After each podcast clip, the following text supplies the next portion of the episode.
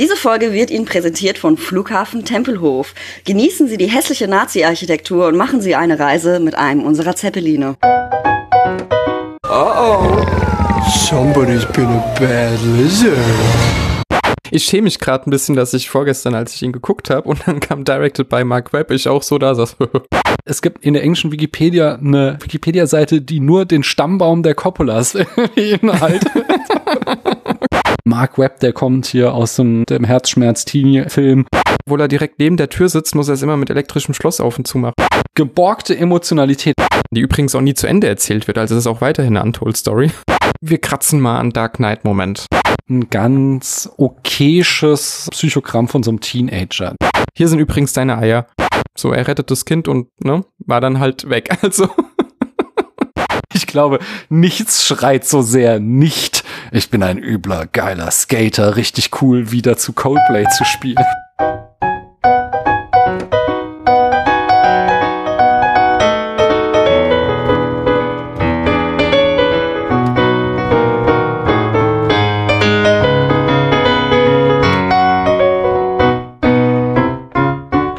Hallo, hier spricht Daniel. Wir, wie ihr am Titel dieser Folge gesehen haben, besprechen heute The Amazing Spider-Man. Und wie es der Zufall so will, machen wir das in einer Zeit, in der ein neuer Spider-Man in die Kinos gekommen ist. Das ist jetzt nicht so überraschend, weil das passiert ja ständig, wie wir heute auch sicherlich noch besprechen werden. Aber es ist nicht irgendeiner, sondern wenn man Letterbox glauben darf, dann ist es nicht nur der beste Spider-Man-Film, der jemals gemacht wurde, sondern Stand jetzt, heute ist der 14. Juni, ist, äh, ich vergesse immer, die, Into diesem, the, äh, Across the genau, Spider-Verse. Across the Spider-Verse, ja. der beste Film überhaupt auf Letterbox. Er ist laut den Fans oder laut den Leuten, die ihn bewertet haben, besser als Parasite und besser als äh, Come and See, die bisher auf der Spitzenposition standen der besten Filme. Noch besser ist dieser Film. Und ich frage erstmal da drüben, hallo, du da drüben, wer bist denn du? Und hast du Across the Spider-Verse schon gesehen?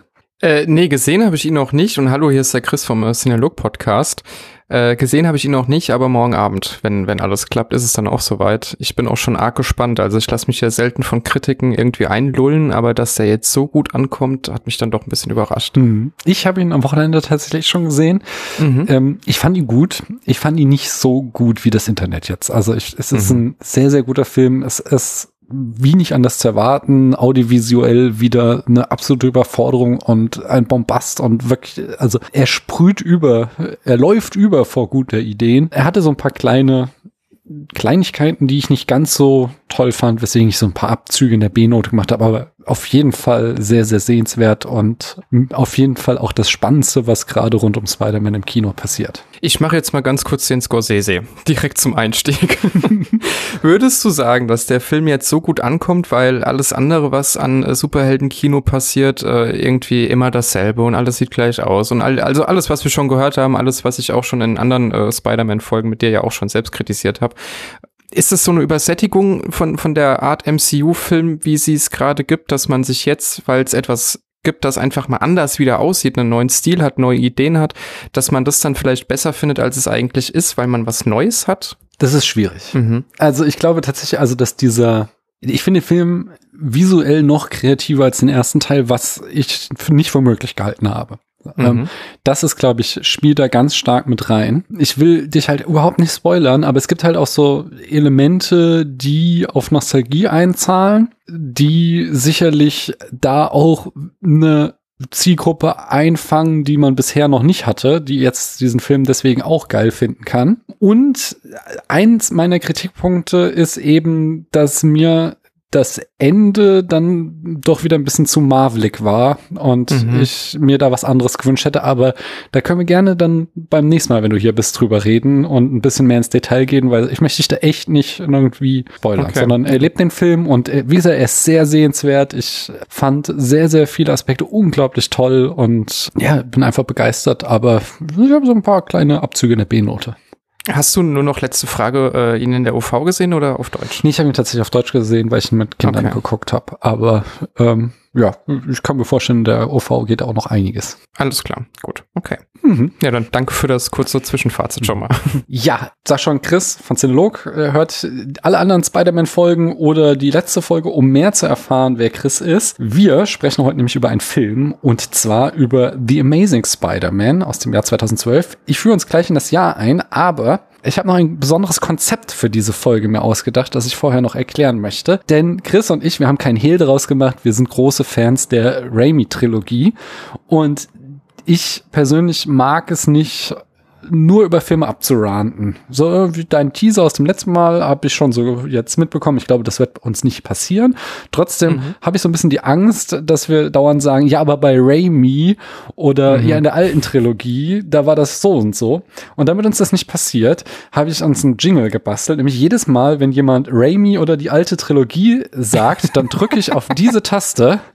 Oh oh. Somebody's been a bad lizard. okay. Und dann wird dann entsprechend äh, hier diese, also wird dann dieser Jingle eingespielt und dann müssen wir eine gute Sache über diesen neuen Film sagen. Irgendein Fakt oder irgendwas, was uns gut gefallen hat. Und dann dürfen wir weiter besprechen. Alles klar, das ist eine hervorragende Idee. Ja, Hast du nicht mal drüber nachgedacht, irgendwie so ein Showmaster-Business einzusteigen, nochmal Wetten, das groß werden zu lassen oder so? Also du hast so viele gute Quiz-Ideen und Konzepte in deinem Kopf, das ist Wahnsinn. Wenn jemand äh, da einen Job für mich hat, so, ah, ich, ich habe eigentlich einen guten Job, aber so, äh, trotzdem, ruft mich an. Aber wie gesagt, ich führe uns in das Jahr 2012 ein, um uns erstmal so in den, ja, ins Mindset wieder reinzubringen. Es ist das internationale Jahr der Fledermaus. Ob das schon eine epische Vorausleitung ist. Aber vor allen Dingen wird auch Biene Maya 100 Jahre alt. Das Jahr ist geprägt vom arabischen Frühling. In Syrien herrscht Bürgerkrieg. In Ägypten wird eine neue Verfassung in einem Referendum angenommen.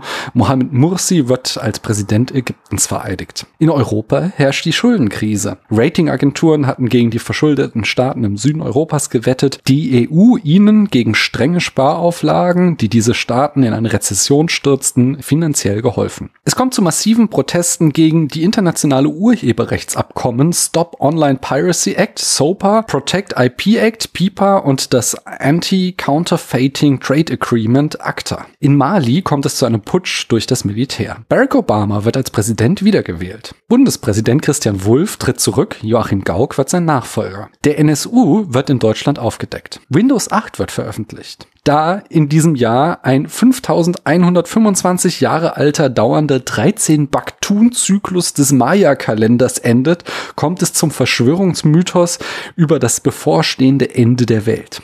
Ach, das gab's ja auch. Ja, stimmt. ja. Ah, ich habe ja sogar den Film zweimal im Kino gesehen. Oh Gott. Oh yeah. Die Raumsonde Voyager 1 tritt als erstes von Menschen erzeugtes Objekt in den interstellaren Raum ein. Der NASA-Rover Curiosity landet auf dem Mars. Das italienische Passagierschiff Costa Concordia kollidiert vor der Insel Giglio im Mittelmeer mit einem Felsen und sinkt. Rodney King, der 1991 Opfer von Polizeigewalt wurde, was Aufstände in LA auslöste, stirbt. Außerdem sterben Ernest Borgnine, Dirk Bach, Whitney Houston, Neil Armstrong und Rafi Shankar. Der Hit des Jahres mit 20 Wochen an der Spitze der Charts kommt von Michael oder Michel Tello und heißt I Se Oi Te Pego. Also ich habe noch mal reingehört, die Melodie mhm. war mir noch so grob bekannt, aber ich hätte jetzt nicht mehr sagen können, dass das mal ein Hit war. Und daran schließt sich an, dass einen wesentlich größeren popkulturellen Impact das Lied Call Me Maybe von Carly Ray Jepsen hatte, denn das löste ein Meme auf YouTube aus, bei dem es darum ging, den Song Playback zu performen. Und Justin Bieber, Selena Gomez, der Cast von The Big Bang Theory, viele Sportteams und Truppen der US-Armee und viele andere nahmen an diesem Meme teil. Außerdem veröffentlichen in diesem Jahr Lana Del Rey das Album Born to Die, von Deichkind erscheint Befehl von ganz unten, A Joyful Noise von Gossip sowie Wrecking Ball von Bruce Springsteen erscheinen. The Artist erhält den Oscar für den besten Film. The Avengers ist der erfolgreichste Film an den Kinokassen. Django Unchained ist laut Letterboxd der meistgesehene Film des Jahres. Und The Amazing Spider-Man landet auf Platz 7 der meistgesehenen Filme.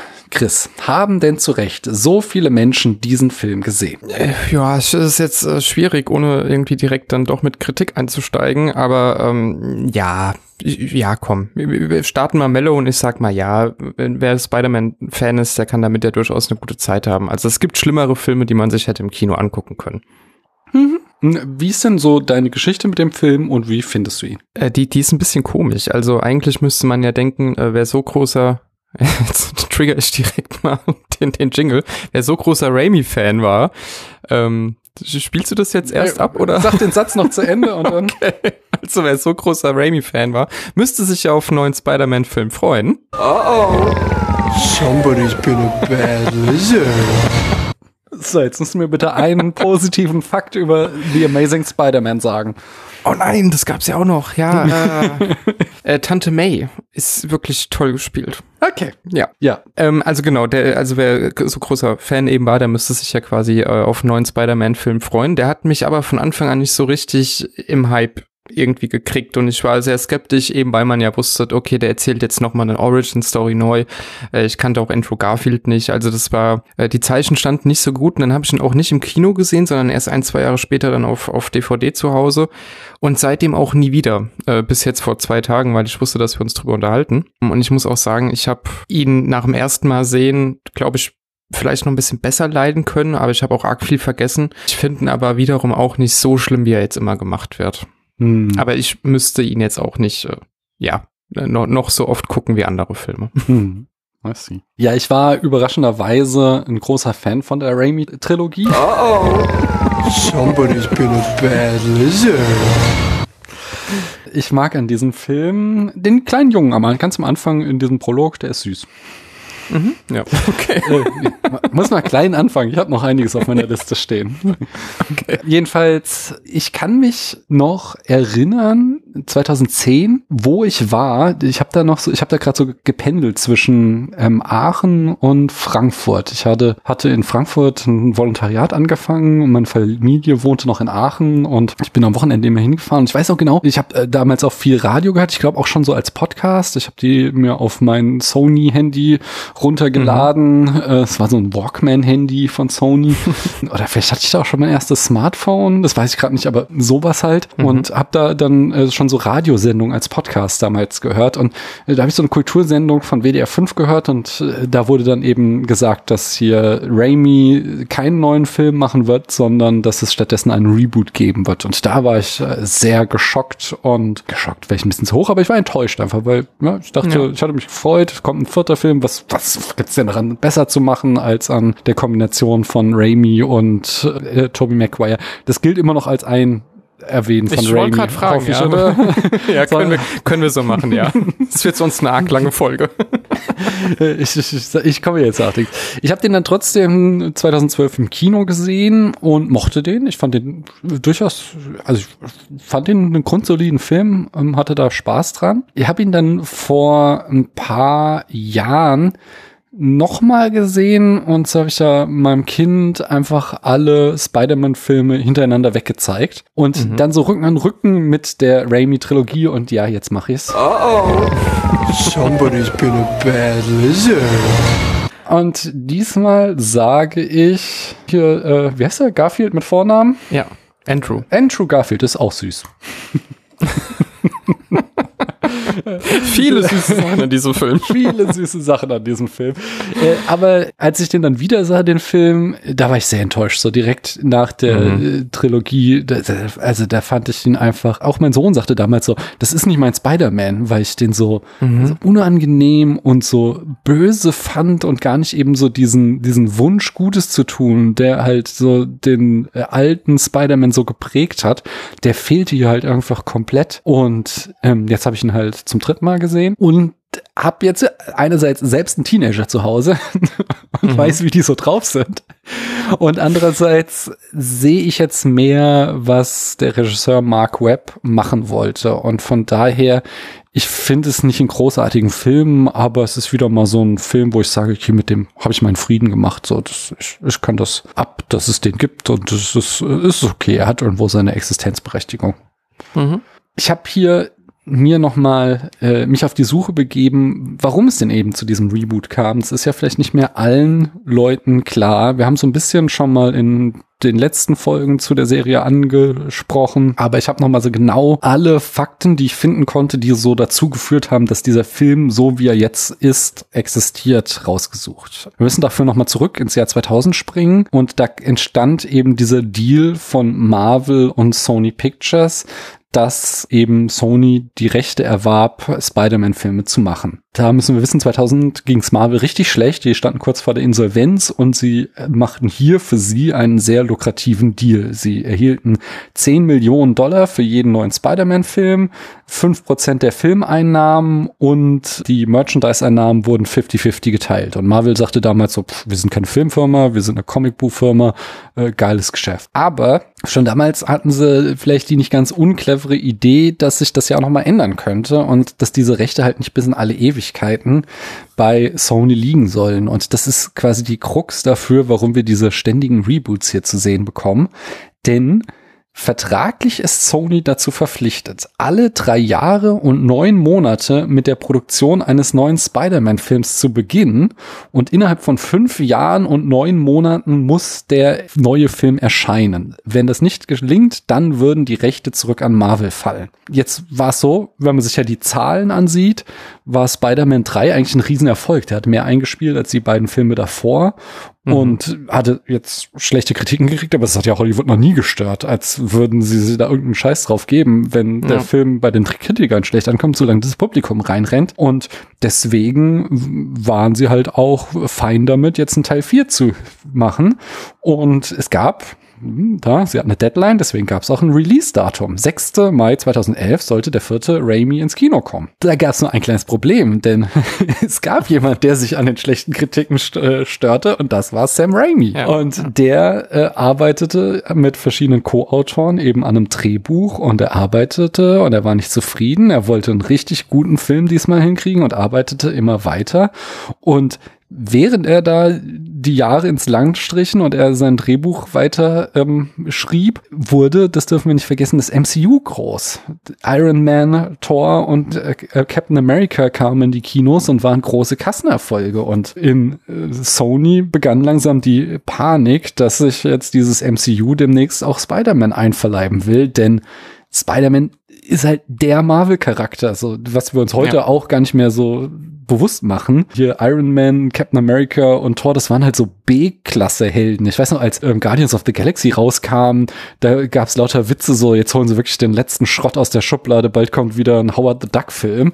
So, und dadurch, dass es halt jetzt so ein Riesending ist, haben wir das so vielleicht so ein bisschen vergessen, dass das halt nicht die obvious choice war, mit diesen Charakteren irgendwie sein filmisches Universum aufzubauen, sondern die waren schon richtig scharf darauf, irgendwann Spider-Man äh, zu präsentieren präsentieren. Deswegen geriet ähm, Sony halt in Panik, weil Sam Raimi immer länger dauert, brauchte für sein Drehbuch und ließ parallel dazu James Vanderbilt schon ein Drehbuch schreiben, so für die Schublade. Vielleicht äh, könnten sie das ja noch gebrauchen. Und dazu kam dann halt auch so eine Vorgabe vom Studio, so, na, am besten funktioniert Spider-Man eigentlich als äh, Highschool-Schüler und damit dann eben auch die Idee, keine Fortsetzung, sondern ein Reboot zu starten und einen jüngeren Schauspieler zu casten. Und dann also die offizielle Geschichtsschreibung ist, dass dann 2010 Sam Raimi selbst das Handtuch geschmissen habe und aus freien Stücken gegangen sei, weil er es angeblich nicht hinkriegen würde oder das Interesse verloren hätte. Wie viel da dran ist, können wir uns wahrscheinlich selbst denken. So, ich glaube, mhm. da, also weil halt einfach denen die Zeit davon lief, waren die da selbst drauf und dran, ihm äh, hier gehörig Druck zu machen, da, weil sie halt einfach einen Film ganz dringend ins Kino bringen mussten. Und parallel dazu wieder äh, war halt dieser Mark Webb gerade der neue heiße Scheiß am Teenie-Filmhimmel, weil der hatte halt eben 500 Days of Summer gemacht, also einen sehr charmanten Liebesfilm, Coming-of-Age-Liebesfilm und da dachte man sich, das ist doch genau der richtige für den Job hier. Mhm. Und hat ihn engagiert mit dem Drehbuch, was nur einige Änderungen durchlaufen hat. Äh, und so ist dieser Film dann entstanden. Ja, ich habe, bevor ich uns auch noch die Eckdaten bringe, dann, bevor du dann auch mal wieder was sagen darfst, habe ich noch ein letztes Zitat, wie ich es hier immer bringe, und zwar von Nick Schleiger vom Slant Magazine. Er sagt, Cross-Species Genetics Superpowers eliminate the need for eyeglasses in The Amazing Spider-Man. Though no mutation is necessary to clearly see that Marvel's reboot of their own signature franchise is an unimaginative remake of Sam Raimi's 2002 Spider-Man. Und da sag ich mal, uh oh, somebody's been a bad lizard. ja, es bringt es doch aber ganz gut auf den Punkt. Ja, auf jeden Fall. Aber trotzdem sage ich uns noch schnell, dass auch Emma Stone süß ist. ich sehe schon, da ist so ein, so ein Muster dahinter. Ich, ich habe noch andere Argumente, aber wie gesagt, man muss ja klein anfangen, denn wer weiß, wie oft wir die, die bösen ja, ja. Namen noch sagen. Ja, wir steigen ja erst richtig ein. Ich kann aber vorab deine äh, Hintergrundgeschichte ja. noch um einen kleinen, mini kleinen Fakt noch ergänzen. Ja, bitte. Ähm, es war sogar schon das Videospiel in Entwicklung. Also es gab schon äh, erste, ob es eine Beta dann schon war, keine Ahnung, aber zumindest erste spielbare Demos so behind closed doors, also innerhalb des Entwicklungsstudios von einem richtigen Spider-Man 4 Spiel. Mhm. Ähm, also das war schon, das unterstreicht vielleicht nochmal, wie sehr auf Kante genäht das alles war, mhm. weil du ja sowas auch nicht äh, nebenbei startest und dann halt weißt, okay, wir müssen das ganze Ding noch über den Haufen werfen. Sowas kostet ja auch unfassbar viel Geld. Und es ist alles äh, ein bisschen, bisschen schade, muss ich sagen. Ich würde gerne wissen, wie so ein vierter Teil ausgesehen hätte. Aber ja naja, es gab ja Konzepte und äh, Drehbuchideen, die es dann irgendwie auch an die Öffentlichkeit geschafft haben. Ich glaube, der Geier war sogar als Bösewicht geplant. Äh, ist es Vulture? Ja, genau. Also der dann in Spider-Man Homecoming, äh, mhm. genau, der Bösewicht war. Naja gut, aber ja, das ist so viel, so viel dazu noch. Mhm. Bringe ich uns direkt an, bevor wir dann richtig tief einsteigen gleich. Und zwar befinden wir uns im Jahr 2012. Regie führte Mark Webb. Da habe ich auch ein schönes Zitat gelesen. Dieser Film muss gut sein, denn er wurde von einem Mann namens Webb inszeniert.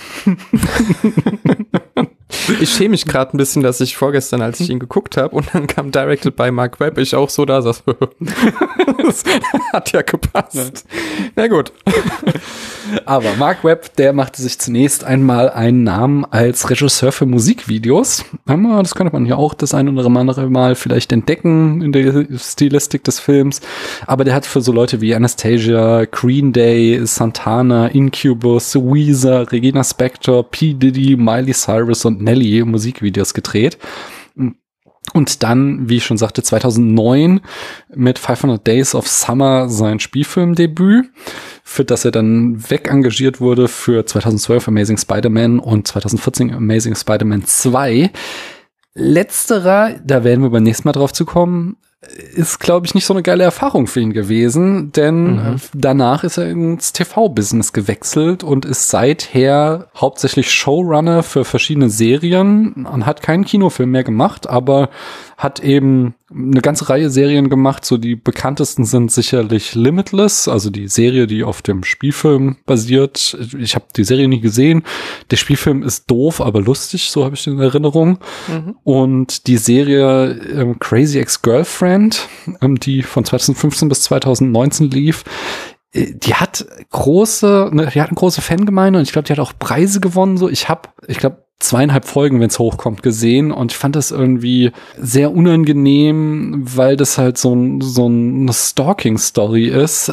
Ich kann mir vorstellen, dass es da noch irgendeine Form von ironischer Brechung gibt oder so, aber ich fand das alles sehr, sehr übergriffig, äh, wie halt diese Frau so einem Typen hinterherreist, den sie geil findet und naja. Mhm. Aber ich kann nichts dazu sagen. Wie gesagt, viel zu wenig gesehen. Ich habe es nur geguckt und habe gemerkt, okay, das ist nichts für mich. Wie ich schon sagte, Regie ähm, schrieb, ach nein, Regie, Drehbuch führt das Drehbuch schrieb James Vanderbilt. Den könnte man kennen von 2007 Zodiac, 2013 White House Down, 2014 äh, Amazing Spider-Man 2, 2016 Independence Day Resurgence. Habe ich neulich auch drüber geredet. ja, aber 2022 Scream. Das müsste ja der sechste sein, nicht? Äh, 22 könnte der fünfte sein. Der kam nur ein Jahr vorm sechsten raus. Okay. Und der sechste kam dieses Jahr, also ist es wahrscheinlich äh, sogar noch fünf, ja. Okay, das, das kann ich jetzt nicht sagen. Ich, Aber ich glaube, er hat beide, beide sogar wahrscheinlich gemacht, ja. Okay, aber über dessen Drehbuch schaute dann nochmal Alvin Sergeant drüber.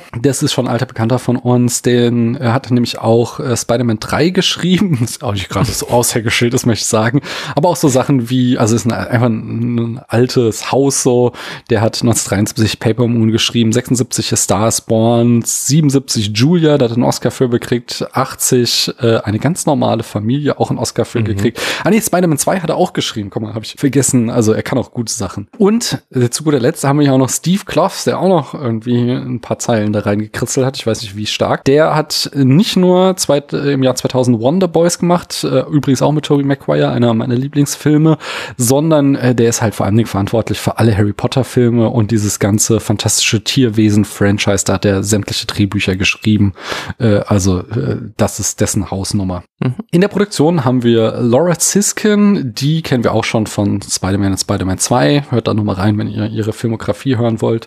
Genauso A.V. Arrett, ähm, da habe ich auch ein paar neue Infos. Der hat ja, sagte ich damals schon in den Folgen, die wir besprochen haben, dass der der äh, CEO von Marvel war vor dem MCU und da die ganzen ähm, Prä-MCU-Filme als Produzent mitbeteiligt war und jetzt sind wir aber ja in der Zeit, wo das MCU schon existiert und das führte auch dazu, dass ähm, A.V. Arrett seine eigene Produktionsfirma gegründet hatte, nämlich Arrett Productions und machte jetzt weiterhin sämtliche, also Marvel-Filme, die nicht im MCU spielen, äh, werden von ihm produziert. Also das ist, fängt an bei Ghost Rider, das geht über die Amazing Spider-Man-Filme, Venom, Into the Spider-Verse, Morbius und Across the Spider-Verse. Die werden alle von, oder wurden alle von A.V. Arrett und seiner Produktionsfirma produziert. Und zu guter Letzt haben wir noch einen Produzenten, nämlich Matt Tolmack, der neben auch Venom vor allen Dingen hier das äh, Jumanji-Franchise gerebootet hat. Und das finde ich ja durchaus sehenswert. Die finde ich ja ganz lustig, die neuen Jumanji-Filme. Äh, an der Kamera haben wir John Schwartzman.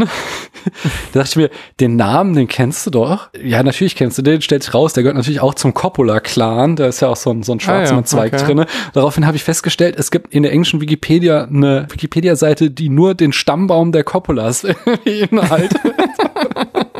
Und dann halt immer, wer wo was macht. Und hier haben sie halt auch noch einen Kameramann, der zum Beispiel mit Michael Bay, also im frühen Michael Bay viel gemacht hat, äh, unter anderem The Rock und Armageddon und äh, aber auch so Sachen wie das Jurassic World Franchise dreht. Mm, Im Schnitt haben wir Alan Edward Bell, der hat äh, zum Beispiel äh, 1999 äh, The Story of Us geschnitten von Rob Reiner. Er hat auch schon 2009 500 Days of Summer hier von Mark Webb geschnitten und drei von den fünf Hunger Games Filmen hat er auch geschnitten. Außerdem mitgeschnitten hat Pietro Scalia, der, äh, wie heißt er, JFK äh, geschnitten hat und ganz viele von diesem Regisseur, äh, Oliver Stone heißt er genau. Er hat auch God Will Hunting geschnitten und äh, The Gladiator und auch viele andere Ridley Scott Filme hat er ebenso geschnitten. Und äh, ich, das habe ich jetzt nicht auf meinem Soundboard, aber ich werde es in der Postproduktion einbauen. Hier kann ich es nämlich mal wieder sagen, in der Musik da haben wir einen ganz großen.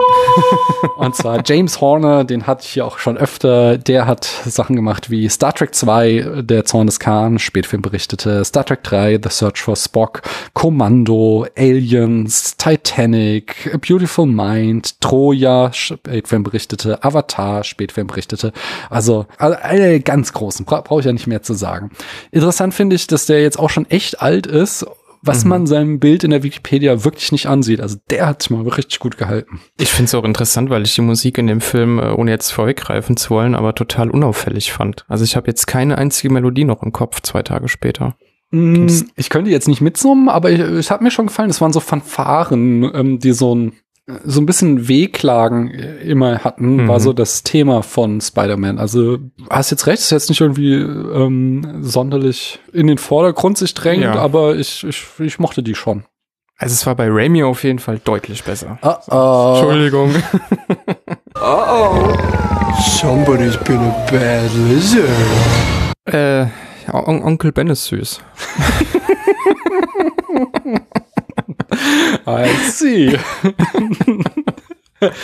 Schau, dann kommen wir doch mal zur Besetzung. Da haben wir Andrew Garfield, den süßen Andrew Garfield in der Hauptrolle, der neben äh, dem schon erwähnten, wie sagt eben, also äh, The Social Network, mhm. ist er bekannt für 2016 Hacksaw Ridge, 2016 ebenso Silence und auch einem meiner Lieblingsfilme 2018 Under the Silver Lake, Spätfilm berichtete. Emma Stone ist berühmt unter anderem für 2014 Birdman, 2016 La La Land, da hat sie auch den Oscar für gekriegt und 2018 The Favorite. Favorite, Favorite. Ähm, kommt ja auch dieses Jahr, glaube ich, der neue Yorgos Lantimos-Film raus, wo sie wieder die Hauptrolle spielt. Da freue ich mich schon ja. sehr drauf.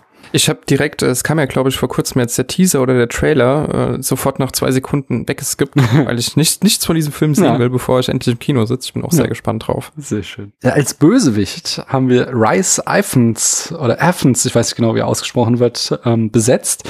Den kannte man hauptsächlich äh, für Notting Hill von 1999 bis ins vergangene Jahr, also nein, der hat noch da ganz viele andere Sachen gemacht, aber so der ganz große Hit fehlte, aber im vergangenen Jahr hatte er, glaube viele, weil sie ihn eben nur aus dieser Goofy-Rolle aus Notting Hill kannten, eine ganz schön eine Marke gesetzt, als er nämlich in House of the Dragon den Otto Hightower spielte. Und das hat er wirklich sehr gut gemacht Ach, und ja. so eine ganz andere Facette seines Schauspiels gezeigt. Außerdem haben wir als den Polizeichef Dennis Leary, der, den könnte man zum Beispiel kennen aus Demolition Man von 1993, aber vor allen Dingen spricht er im Englischen in Ice Age den Diego und hat damit ausgesorgt. Also schaut euch dessen Filmografie an. Das sind eh unglaublich viele Einträge zu Ice Age, Filme, Kurzfilme, Computerspiele etc.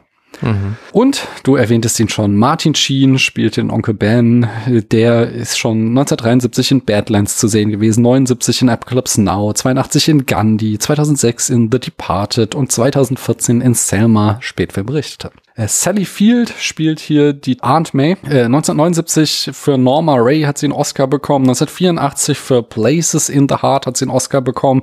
Außerdem könnte man sie kennen aus Mrs. Doubtfire oder Forrest Gump. Und das Budget, das lag irgendwo zwischen 200 und 230 Millionen Dollar. Eingespielt hatte 758 Millionen Dollar, also mehr als das Dreifache und war damit ein Erfolg. Und im Genre hat sich auch nicht viel geändert. Wir sind irgendwo zwischen Actionfilmen, Superheldenfilmen, Comicverfilmungen Verfilmung und Coming of Age. Ja, Chris. Und jetzt kommt dir wie immer die Aufgabe zu, uns bitte die Handlung in fünf Sätzen zusammenzufassen. Ich versuch's mal, ja.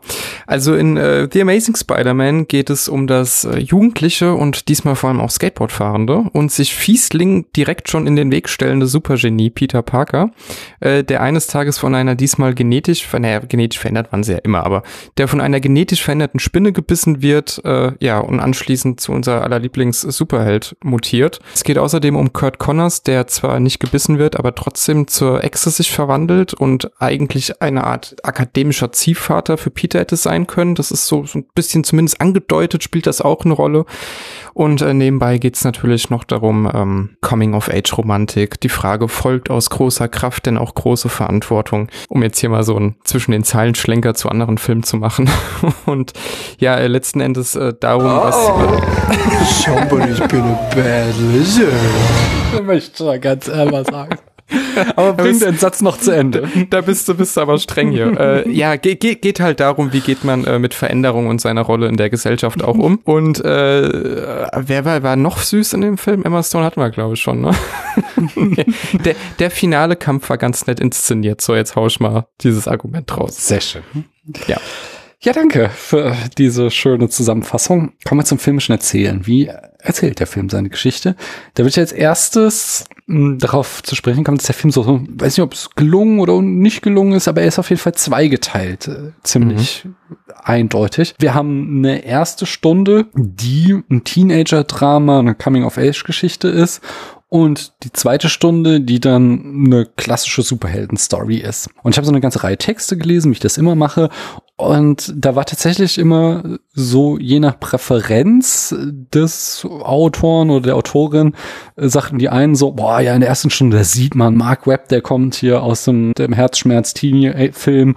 Das hat er richtig gut gemacht, so, oh, aber dann, wenn es zum Showdown kommt, das, also das ist ja echt nicht mehr, das ist ja nur noch 0815 Mal nach Zahlen. Und die andere Hälfte sagt so, boah, diese erste Hälfte, die war viel zu lang, das hat man doch alles schon gekannt, das war doch nervig. Aber äh, wenn dann die Geschichte erstmal ins Laufen kommt, dann wird sie richtig gut. Mhm. Chris, wie siehst du das? Welche, zu welcher Fraktion gehörst du? Äh, also wenn man es jetzt so zweiteilen will, dann gehöre ich, glaube ich, auch eher zur letzteren äh, Fraktion, die dann die zweite Hälfte besser fand. Aber ich fand den Film grundsätzlich auch zu lang erstmal. Also er hat sich äh, gerade bei diesem Sprung dann zwischen erster und zweiter Hälfte irgendwann arg gezogen und man hat ständig drauf gewartet, dass jetzt so der nächste Plotpunkt langsam ans Rollen kommt. das war das und zum anderen muss ich aber auch sagen, war die erste Hälfte, das kann man jetzt als vermeintlich romantisches Teenager-Gespräch dann vielleicht abtun, aber ich fand es teilweise unerträglich, mir diese Dialoge anzuhören und auch anzuschauen vor allem. Also äh, gerade dann, wenn Peter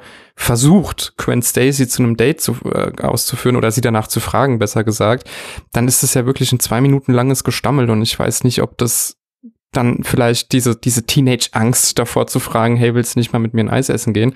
Ähm, ob das dann greifbar war, ob man sich da abgeholt fühlen sollte, erinnert irgendwie an seine äh, Pubertät oder ob das einfach eine Nummer drüber war. Aber jetzt, wo du mir Mark Webb noch mal so ins andere Licht gerückt hast, kann ich es vielleicht nachvollziehen, wo dann auch äh, der Gedanke herkommt, dass einem, also dass einem das gefällt einfach. Aber für mich war es äh, gerade die erste Hälfte teilweise echt, äh, wie die Figuren miteinander agieren, teilweise unerträglich, weil ich auch diesen Peter überhaupt nicht mag. Hm. Okay, das macht es natürlich schwer, weil ja. da würde ich ja schon intervenieren. Ich finde, also Andrew Garfield und ähm, Emma Stone haben einfach eine unglaublich gute Chemie. Also Emma Stone ist halt einfach eine Spitzenschauspielerin und sie mhm ist hier, finde ich, auch sehr großartig und halt auch so eine viel aktivere, keckere weibliche Lied im Vergleich gleich jetzt zu, ähm, zu Mary Jane, die wir bisher sehen. Mhm. Ist das, muss ich jetzt den Lizard einspielen, weil ich sage jetzt was Gutes über diesen Film gerade. Nee, ich glaube, wenn wir was, wenn wir ihn loben können, was, sonst gehen uns noch die guten Argumente irgendwann aus. Gut. Na gut, dann lasse ich das weg.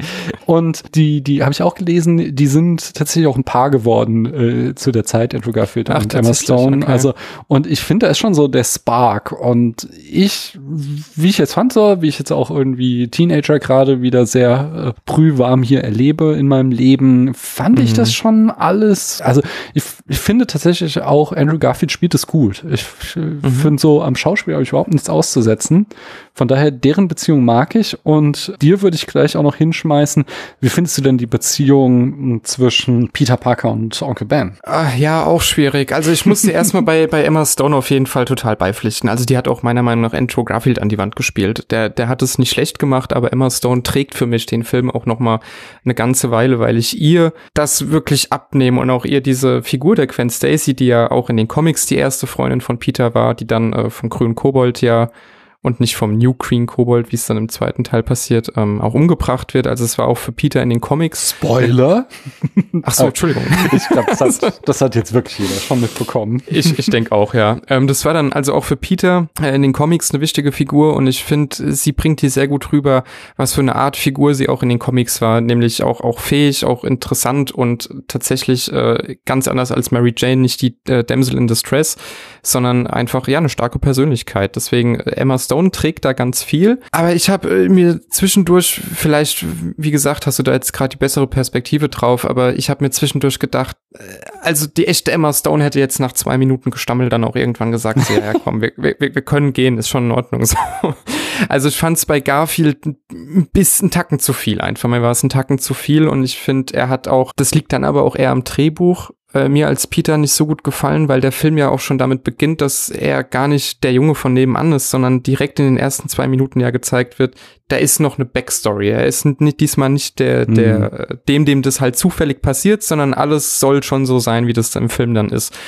Und das macht mir dann auch, um jetzt auf deine Frage äh, zu sprechen zu kommen, die, die ganze Onkel Ben-Story schon mal ein bisschen kaputt, weil sie dann gar nicht so prägend sein kann, wie sie es in anderen Spider-Man-Filmen war. Und zugleich, weil die, weil ich da keine Chemie gemerkt habe und weil auch der Tod von Onkel Ben überhaupt nicht ansatzweise so stark thematisiert wird, wie es, wie er thematisiert werden müsste. Also ich mhm. fand die, die, die Chemie da, die es hätte geben können, ziemlich verschenkt. Also sehe ich tatsächlich an. Ich, du hast jetzt mehrere interessante Dinge gesagt. Mhm. Ähm, erstmal mit, mit Jan hatte ich auch das Thema, dass Janne diesen großartigen Satz gesagt hat, dass man bei vielen äh, Kinofilmen nicht weiß, was will sie eigentlich von ihm. So, wir kriegen halt immer erzählt, so was ja. findet der Typ an der Frau geil, aber was will sie eigentlich an ihm geil. Allerdings würde ich das hier nicht so sehen, sondern er hat halt einfach so einen Rebellen-Bad-Boy-Vibe in diesem Film, den sie anziehen findet. Das kann ich schon nachvollziehen. Du hast, ja, mhm. du hast recht, er ist jetzt irgendwie mit seinem quirky, ich, ich weiß auch nicht so richtig, was ich mit mir anfangen soll, Nummer, vielleicht zieht er das so ein bisschen zu hart durch, hat mich aber tatsächlich gar nicht gestört. Mhm. Ich gebe dir auch recht, dass der Tod von Onkel Ben sehr schnell abgehandelt wird und man auch wenig das Gefühl hat, dass jetzt Peter da viel draus gelernt hat. Weil, also vor allen Dingen, weil, weil äh, Onkel Ben ihm ja zum Beispiel diese Rede halt, er ist ja super sauer, dass er da den Bully gedemütigt hat. Mhm. Und trotzdem Peter ja nach dem Tod einfach so weitermacht und die ganzen äh, Verbrecher immer demütigt, als er da auf ja. der Rachetrip ist, ähm, um Onkel Ben zu rächen. Also da fehlt mir so ein bisschen der Lernprozess hier. Komme ich auch gleich nochmal drauf zurück. Äh, aber davor die ganzen Szenen finde ich großartig. Also das ist einmal Martin Sheen, ist, er ist einfach ein Spitzenschauspieler, so, so, so ja, ja. einer der ganz großen. Und ich finde ihn tatsächlich als Onkel Ben besser als den alten Onkel Ben, weil der in der Rolle irgendwie mehr Leben verleiht. Ich habe da tatsächlich so diesen Blue-Collar-Worker äh, vor mir gesehen, so, boah, der muss jetzt in die Schule kommen, ist genervt, muss dann seine Abendsschule, äh, seine Schicht abends durchziehen. Er ist so, in einer Stelle habe ich gelesen, man nimmt ihm ab, dass er noch nie in seinem Leben Urlaub gemacht hat, weil er sich halt einfach nicht ja. leisten kann. So. Dieses, ich bin ein kleiner, aber super ehrlicher Typ, das bringt er ähm, Peter sehr gut rüber. Und dort habe ich denen dann auch ihre Verbindung abgenommen es bricht eben dann so auseinander, dass mir dann ein bisschen die Konsequenzen fehlen, dass halt eben so dieser Charakterbogen nicht da ist, wo ich denke so, ja, okay, und hast jetzt irgendwie nichts gelernt aus diesem Tod. Hm. Ähm, also so, da bin ich nur so 50-50 bei. Ja, ja das habe ich mir lustigerweise sogar genauso aufgeschrieben. Äh, Onkel Ben, also bei gute Ideen, ich äh, habe mir extra ein paar gute, äh, mhm. gute Ideen des Films notiert. Onkel Ben, Blue Collar Working Man, weil ich das auch tatsächlich sehr gut fand, wie er das einfach rübergebracht hat. Also jetzt auch ohne große Anstrengung. Man nimmt es ihm einfach direkt ab und ich fand die Szene da ganz bezeichnend, als er bei Peter ins Zimmer kommt. Was ich jetzt wiederum, da kann ich gleich nochmal über Peter meckern, aber wo er in sein Zimmer kommt und dann einfach sagt, äh, du weißt, ich hatte nie viel Bildung, also ich habe gestern auf Englisch geguckt, I'm no man of high education mhm. oder irgendwie sowas hat er gesagt. Und, und switcht dann aber so im Thema. Also er fängt so an, äh, du weißt, ich war ja quasi nie äh, groß in der Schule. Und dann setzt er sich hin, okay, wir müssen über was Emotionales reden. Also eigentlich haben die beiden Sachen gar nicht miteinander zusammengehangen, aber das hat, hat ihm gleichzeitig, hat halt diesem, diesem Genie, das ja Peter ist, mhm. das, das, hat so, so ein, ja, das hat die Szene halt gesetzt, dass er quasi weiß, okay, Peter, er hat da eine ganz andere Persönlichkeit, an die ich äh, auf so einem intellektuellen Level gar nicht drankommen kann. Aber wir können uns trotzdem familiär ganz anders verstehen, eben auf der emotionalen Ebene. Und das hat Martin Sheen super gemacht und er hat dann aber von Andrew Garfield, finde ich, zu wenig zurückbekommen. Also ich habe ja. ihm sehr abgenommen, dass er jetzt gerne der Ziehvater ist und dass er auch mit seinem Ziehsohn dann wirklich gerne ins Gespräch kommen will, aber ich habe es Andrew Garfield einfach nicht so abgenommen. Und das liegt auch, um jetzt den, den Brunnen da äh, fertig zu machen, daran, dass er halt einfach dieses super Genie ist, dass sogar seine Tür mit einem elektrischen Schloss, das er selbst gebaut hat, obwohl er direkt neben der Tür sitzt, muss er es immer mit elektrischem Schloss auf und zu machen und so. Also es gab ganz viele Szenen, die ihn direkt von Anfang an als diesen super smarten, äh, super coolen auch. Deswegen weiß ich gar nicht, was Emma Stone an ihm so äh, rebellisch findet. Ich meine, es ist eigentlich ein cooler Skateboarder und gar nicht so dieser, dieser Nerd, wie es früher war oder dieser Rebell, der jetzt was Besonderes ist, sondern er ist halt einer von vielen Rebellen quasi. Und dadurch, dass er halt durch diese ganzen äh, Szenen, wie er Skateboard fährt, wie er äh, Sachen zusammenbastelt, wie er zeigt, wie super smart er ist und was er alles kann, wird er mir direkt mehr als äh, Klischee denn als echte Figur präsentiert. Und deswegen hatte ich zu Peter auch immer so eine gewisse Distanz während des Schauens auch, die der Film dann nie so richtig aufgelöst hat. Hm. Auch das kann ich nachvollziehen. Wir mhm. lassen uns mal so das, diese Neuerzählung der Nerd-Figur ein bisschen nach hinten schieben, denn du hast ja. davor noch eben diese Untold Story äh, angesprochen und das ist, glaube ich, mein allergrößtes Problem mit dem Film einfach. Also ja. der, der, der Film, die Tagline war The Untold Story of Spider-Man. Und dann fragt man sich, wenn man ihn schaut, so, ja, was ist denn die Untold Story? Du hast halt diese Backstory kriegst du, wo du irgendwie Spider-Mans Eltern jetzt eingeführt bekommst um äh, noch so ein paar Kleinigkeiten kriegst du erstmal, bevor ich darauf gleich eingehe. Äh, du hast so Sachen wie, dass wir jetzt halt mechanische Vorrichtungen für die Netze haben, statt irgendwie äh, Drüsen und jetzt statt es eine atomar verseuchten Spinne oder, oder radioaktiv strahlenden Spinne oder wie, wie das war, ist es jetzt eben eine äh, speziesübergreifend genetisch verbesserte Spinne, die ihn beißt. Aber was man am ehesten noch so als Untold Story verstehen kann, ist eben dieser Aspekt, Fakt, dass wir jetzt so eine Geschichte erzählt bekommen haben, dass Peters Vater quasi den genetischen Code geschrieben hat, mit dem die Spinne so programmiert wurde, dass Peter, also die, die Spinne wurde so programmiert und Peter wurde dann von der Spinne gebissen. Und du hast es eben auch schon angedeutet, das macht halt aus der Geschichte, die bisher und ich sage jetzt nicht mal Raimi, okay, jetzt habe ich es doch gesagt, warte kurz. Oh. Somebody's been a bad lizard. Und ich sag, Wird immer äh, schlimmer. ja. Wir haben es zwar schon jetzt mehrfach gesagt, aber äh, du hast eben noch mal äh, beim letzten Bad Lizard gesagt, äh, Onkel Ben ist süß. Ich sage aber halt, also Onkel Ben hat mir auch so einfach als Figur sehr gut gefallen. Haben wir ja eben schon gesagt, Ja. ist so ein bisschen geschummelt, aber ich muss mir meine Punkte aufheben. Ja. ich habe noch mehr und wenn ich sie am Ende runterrassel, aber ich habe noch viele andere gute Punkte. Nee, aber das Kern der Geschichte von Spider-Man ist für mich, dass er eben zufällig in die Sache hineinstolpert. Das ist keine Geschichte von Schicksal ist. Wir haben diese Ja.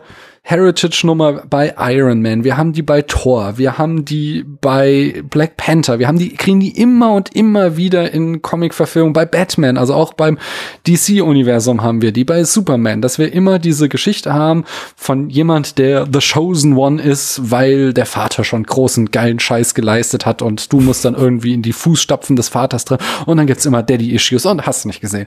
Und das ist eben das, vielleicht nicht Alleinstellungsmerkmal, aber es ist so ein prägendes Element von Spider-Man, dass die Geschichte ist, es ist ein kleiner Junge, der zufällig in die Situation reinstolpert, jetzt plötzlich überwältigt ist von Superkräften und damit klarkommen muss. Und das wird eben durch diese Untold Story, dass es doch wieder Schicksal ist, für mich komplett kaputt gemacht und du hast am Ende einen Ja. 0815 äh, Superheldenfilm, wie es so viele gibt und die Geschichte ist so langweilig, dass der, der Vater die Spinne gemacht hat und deswegen musste der Sohn ja gebissen werden.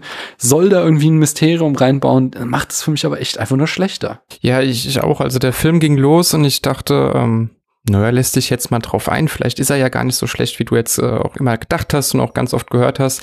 Und dann wurde ja wirklich in den ersten fünf Minuten diese Untold Story dann schon aufgemacht.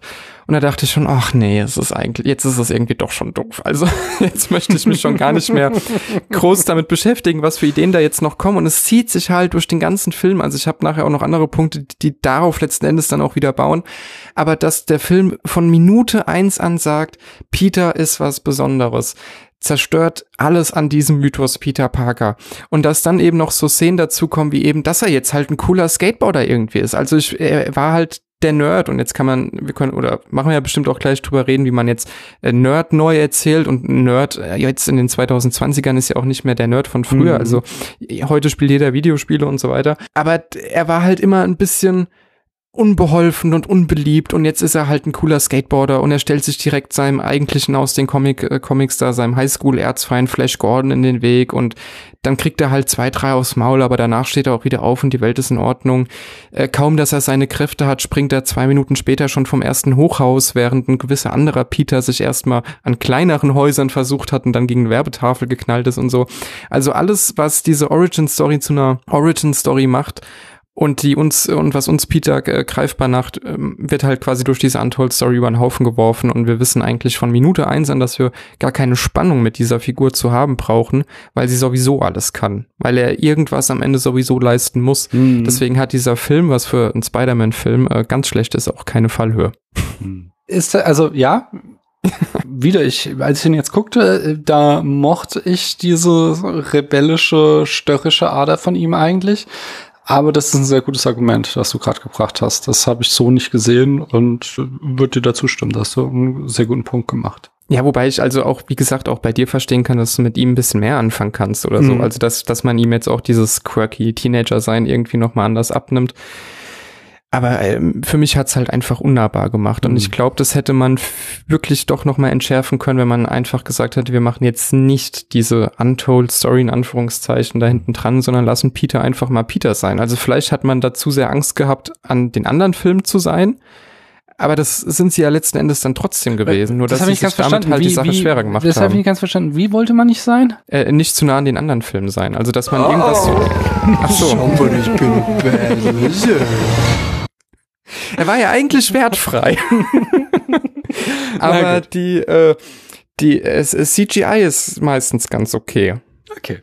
Ja. ja, also vielleicht wollte man sich da irgendwie abheben und dachte, wir bauen einen Mythos ein, aber der Mythos hat am Ende doch nur entmystifiziert, was eigentlich schon spannend genug war. Mhm. Genau, das wäre eben auch mein nächster Punkt, dass Sie sagen, ist the untold story, aber man könnte halt auch sagen, ist the retold story, weil Ja. äh, das ist die nächste Frage. Also da habe ich so eine Doppelfrage. Also erstmal der Film äh, und ich sage jetzt nochmal und äh, der Film erzählt den ersten Spider-Man von Raimi nach. Somebody's been a bad lizard. Was sage ich jetzt Positives? ähm, ja, genau, im Gegensatz zu dir mochte ich das Skateboard. Also ich mochte tatsächlich so diese, da sieht man eben Mark Webbs äh, Musikvideo-Vergangenheit, diese Skate-Sequenz gerade, ähm, Peter entdeckt seine Fähigkeiten und äh, guckt, was kann er jetzt mit dem Skateboard geilen Scheiß machen als Spider-Man. Das hat mir sehr gut gefallen. Nicht so gut gefallen, aber das wäre schon wieder Nitpicking für später, ist, dass das Skateboard dann einfach vergessen wird, wie so manches in dem Film, aber äh, an, äh, die, diese eine Montage, die finde ich schon ziemlich geil, wie er da einfach mit dem Skateboard geilen Scheiß macht und dann irgendwann lässt er das Skateboard weg und fängt an, da rumzufliegen und rumzuschwingen und das, ja, das, das fand ich sehr gut. Ja, kann, kann ich nachvollziehen. Ja, aber es ist die, äh, ja auch irgendwo die Retold Story. Ich fasse nur mal kurz zusammen. Wir haben jede Menge Anspielungen an die alte Trilogie. Wir haben hier wieder die Oscorp-Firma drinne, auch wenn hier der, der Vater von Harry diesmal nicht drin vorkommt, aber zumindest die Firma taucht wieder. Ah, doch, er wird erwähnt, nicht? Er ist, er ist krank, das wird erwähnt. Genau, ja. Wir haben äh, hier, du sagtest es auch schon, äh, Dr. Kurt Cornus, äh, also der Bösewicht von Rice, Rice Evans gespielt. Der hat schon so ein bisschen auch so eine Mentorrolle wie Doc Ock in Spider-Man 2. Äh, es wird auch nicht so richtig ausgearbeitet, aber es steckt da so irgendwie mit drin. Wir haben dann auch so diese, an einer Szene mal so einen internen Monolog, wie der Green Goblin ihn hat. Wir haben äh, mal so eine, also Peter hat auch irgendwo äh, Fotografiefähigkeiten. Auch das wird irgendwann einfach vergessen, aber das ist vor allen Dingen, nee, ich erzähl erst Du mal zu Ende. recht, Genau. das, ist, das ist ja, ja, jetzt, also, wo du es gerade sagst, er hat, äh, stimmt, er hat die Zeitung gesehen, den Daily Bugle, äh, gesucht, Fotos von der Echse. Ja. Und dann, dann hängt er die Kameras auf und die Echse macht alle Kameras kaputt. Ist Ja, ja. a- Abgeschlossen. Genau, Plot das abgeschlossen. ist, da, da komme ich gleich noch drauf, lass mir noch äh, das Ja. zu Ende. Wir haben äh, auch noch so eine New York hilft Spider-Man Szene. Und genau diese beiden Punkte, die Kamera und die New York hilft Spider-Man Szene, die ziehen so massiv einfach geborgte Emotionalität, habe ich das schon öfter mal genannt. So, die zählen Mhm. darauf, du kennst die alten Filme, du weißt, was diese Symbole bedeuten. Auf die äh, New York Hilf-Szene komme ich später noch so, aber trotzdem wird die halt emotional umso stärker aufgeladen, weil du halt den ersten Film machst. Und dann hast du, also du hast nicht nur diese kleinen Elemente, die ich alle aufgezählt hast, du hast halt auch in den ersten zwei Akten fast Beat für Beat die gleiche Geschichte nochmal erzählt. Und da wäre jetzt meine Frage an dich, warum machst du das? Warum gehst du nicht hin und sagst, äh, ja, scheiß drauf, wir erzählen halt eine ganz andere Geschichte mit Spider-Man, sondern du erzählst wieder die Origin Story. Und das andere, was ich aber auch mir frage, ist, also der Film hat das 2012 meines Erachtens so mit als erstes gemacht. So ein Film einfach ganz dreist plagiiert, wenn man das mal so sagen darf. Während wir heutzutage das so oft machen, also dass wir Episode 7 beispielsweise und ähm, die, die neuen Jurassic Park Filme oder so, dass wir einfach Filme haben, die sich diese ähm, Nostalgie und die Emotionalität ihrer berühmten Vorgänger borgen und die Geschichte nur grob verkleidet neu erzählen aber dafür viel weniger harsche Kritik einstecken müssen als der hier. Meine Frage an dich ist so, erstmal, warum haben sie das gemacht? Warum, was, also, kannst du natürlich so nicht beantworten, aber was glaubst du, was ist die Motivation? Warum sollte man das tun, wenn man auch irgendwas anderes erzählen könnte? Und würde der Film heute immer noch so von der Kritik abgestraft werden, wo das halt einfach viel gängiger ist? Und was hat sich geändert, dass wir das jetzt einfach viel mehr mitmachen? Äh, das sind zwei hervorragende Fragen. Ich hoffe, wenn ich jetzt zu lange monologisiere, musst du sagen. Also ich glaube, Mach das, mach ich das. glaube, äh, zu- zur ersten Frage, warum macht man es nicht anders? Das ist ein bisschen schwierig bei Spider-Man äh, oder schwieriger bei Spider-Man als jetzt bei Star Wars zum Beispiel. Bei Star Wars hättest du ja wirklich sagen können, wir machen es jetzt, also mit Episode 7 dann, wir machen jetzt noch mal eine neue Story. Mhm. mit neuen Charakteren. Also haben sie ja letzten Endes dann auch versucht zu machen. Äh, dann hat man die Legacy-Charaktere dazugeholt und irgendwann ist einem klar geworden, okay, wir machen doch einfach nur Episode 4 nochmal neu. Aber da hättest du ja theoretisch die Möglichkeit gehabt, weil es das Universum ja hergibt. Also du kannst dir ja einfach irgendeine Figur aus dem Ärmel schütteln und sagen, das ist jetzt unsere neue Leadfigur und äh, die kriegt folgende Backstory und hier ist Star Wars Episode 7. Bei Spider-Man ist Spider-Man halt Spider-Man. Also der hat halt seine Origin-Story, wie sie ist und hat die auch aus den Comics, wie sie ist. Und da kannst du, glaube ich, schon nochmal variieren. Also äh, auch Raimi, ohne das jetzt werten zu sagen, hat ja variiert, indem er zum Beispiel gesagt hat, äh, die Netze kommen aus seiner Haut, was ja völlig albern ist. Also das war ja mhm. auch in den Comics nicht so. Der hat schon immer diese Vorrichtung eigentlich gehabt. Aber das war halt eine Variation. Da kannst du sagen, ist jetzt sehr klein. Du kannst auch noch mal äh, größer variieren und ein bisschen neu interpretieren. Aber die Origin Story von Spider-Man aus den Comics, die muss, glaube ich, in einem Origin Spider-Man Film schon auch so gezeigt werden. Ob das jetzt das äh, zweite oder dritte oder vierte Reboot ist. Man will schon irgendwie das haben, ja, wie, wie man es eben kennt. Äh, Möglichkeit wäre jetzt zu sagen, äh, man macht äh, Miles Morales Spider-Man-Film, der zum Beispiel so eine lange Einführung gar nicht bräuchte, sondern äh, in, also in den animierten ist er ja auch dabei. Ähm, man sagt einfach, der hat auch irgendwann Spider-Man-Kräfte bekommen und der ist jetzt da. So, und der hat nochmal einen anderen Hintergrund, aber wir fangen jetzt mit ihm was Neues an. Das ginge bei Peter Parker, glaube ich, nicht, weil die Figur einfach und ihre Geschichte eben schon so gesetzt ist und die Backstory, die Peter ja eigentlich hat, ist ja universell und leicht verständlich. Man kann sich gut identifizieren und funktioniert deshalb auch gut. Aber weil man es ja nicht Beat für Beat machen wollte, hat man ja, glaube ich, diese, diese äh, Pseudo-Hintergrundgeschichte da mit seinen Eltern, die übrigens auch nie zu Ende erzählt wird. Also das ist auch weiterhin eine Untold Story ähm, hat man die halt eingeführt und, und versucht damit halt was Neues zu machen. Mhm. Und ich würde das dem Film jetzt erstmal nicht ankreiden als Origin-Film, dass er das Beat für Beat nachmacht.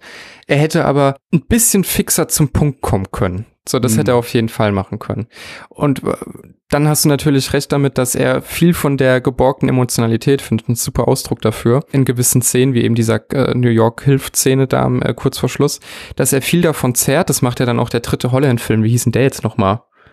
Ähm, der, ach, die, die, haben ja alle immer irgendwie Coming Irgendwas Home. mit Home. Ja, ja. ja ne? Also, wo dann quasi Far Garfield. From Home oder Nee, ich glaube, es war der zweite. Ach, ich weiß es nicht, ja. Ja gut, der dritte Holland-Film, ähm, der, der macht es ja dann komplett. Also der, der lebt ja quasi davon, dass man diese Nostalgie mitbringt und sich freut, äh, Tobey Maguire und Andrew Garfield nochmal zu sehen. Spoiler? Hallo?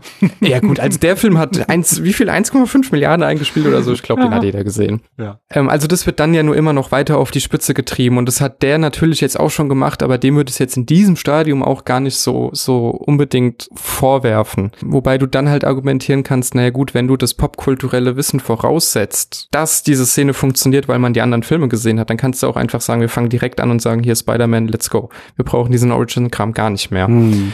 Ähm, also ja, im Sinne der neuen Zuschauer finde ich es in Ordnung, dass sie es so gemacht haben, wie sie es gemacht haben, aber sie hätten sich äh, entweder ein bisschen mehr beeilen müssen oder zumindest ihren Peter nochmal anders anlegen müssen, irgendeine kleine Varianz drin haben, die das Ganze eben ein bisschen frischer macht. Äh, ich glaube aber nicht, dass dieses starke Plagiieren, also dass er deswegen heute nochmal auffallen würde. Hm. Sondern ich denke, da würde die Kritik äh, kritisieren, was sie immer macht aber ich meine, wir haben äh, Filme wie Fast and Furious, die ja einfach völlig immun sind gegen jede Form von Filmkritik letzten Endes und, und trotzdem ihre Zuschauer ins Kino holen und die plagiieren sich ja nur noch gegenseitig und also es, es kommen wenig arg originelle große Blockbuster in dem Budget äh, ins Kino und auch Star Wars hat dann mit Episode 9 sich wieder plagiiert, weil Episode 8 zu groß eine Abweichung vom bisher Bekannten war. Also insofern glaube ich, äh, nee, der würde heute deswegen nicht weiter kritisiert werden und gleichzeitig sage ich, es ist schon okay, dass er es irgendwie auch gemacht hat. Man hätte sich halt nur ein bisschen mehr Mühe geben können. Ich hoffe, das hat die Fragen jetzt einigermaßen irgendwie mm. beantwortet. Hm. Ja, du hattest eben so einen Punkt, man könnte, man hätte es ein bisschen variieren können. Und mhm. da komme ich gleich zum äh, Thema, wo ich überleite. Äh, denn ich finde, man, also in einem Punkt hat man es variiert und das ist eben ähm, dass ich finde, dass der Film quasi dir schon ins Gesicht schreit, Popkultur der 2012er oder der frühen 2010er mhm. Jahre so. Ähm, und es zeigt sich am deutlichsten in der gewandelten Figur des Nerds. Mhm. Wir hatten den äh, in der Raimi-Trilogie. Ist es was Positives, was ich jetzt über den Film sage? Deswegen spiele ich nicht in Bad Lizard. äh, also da hatten wir noch diesen, diesen äh, 60er Jahre Blick auf den Nerd, der aus Raimis Nostalgie entstanden ist. Und es war auch noch so um die Jahrtausendwende, dass das eher so ein Schimpfwort war und dass Nerds halt einfach uncool waren. Und das hatte sich halt massiv geändert. Wir hatten Serien wie Community, aber vor allem Dingen The Big Bang Theory, die seit 2007 am Start war und ein Riesenerfolg waren. Wir hatten 2011 war Steve Jobs gestorben und der war ja der Übergott. Also kann man auch streiten, wie groß der Nerd war und wie groß einfach nur Verkäufer so, aber er hatte mhm. zumindest das Image von dem Technikgenie. Und das heißt, wir hatten plötzlich so, so Begriffe wie Geek-Schick und so, äh, ja, also Nerds waren einfach cool geworden und das spiegelt kennst, kennst sich. Du ja? Ganz kurz, sorry, kennst du das Video von Bill Gates äh, bei der Präsentation von, ich glaube, Windows 95 oder 98, wo sie dann so ganz awkward auf der Bühne tanzen? Kennst du das? ja. Also das waren Nerds quasi in den Raimi-Filmen mhm. und Nerds danach waren Steve Jobs, Rollkragenpullover, Klatze, genau. äh, starrer Blick, ich kann dir Sachen verkaufen. Ja, also genau. von, von Fremdscham zu cool.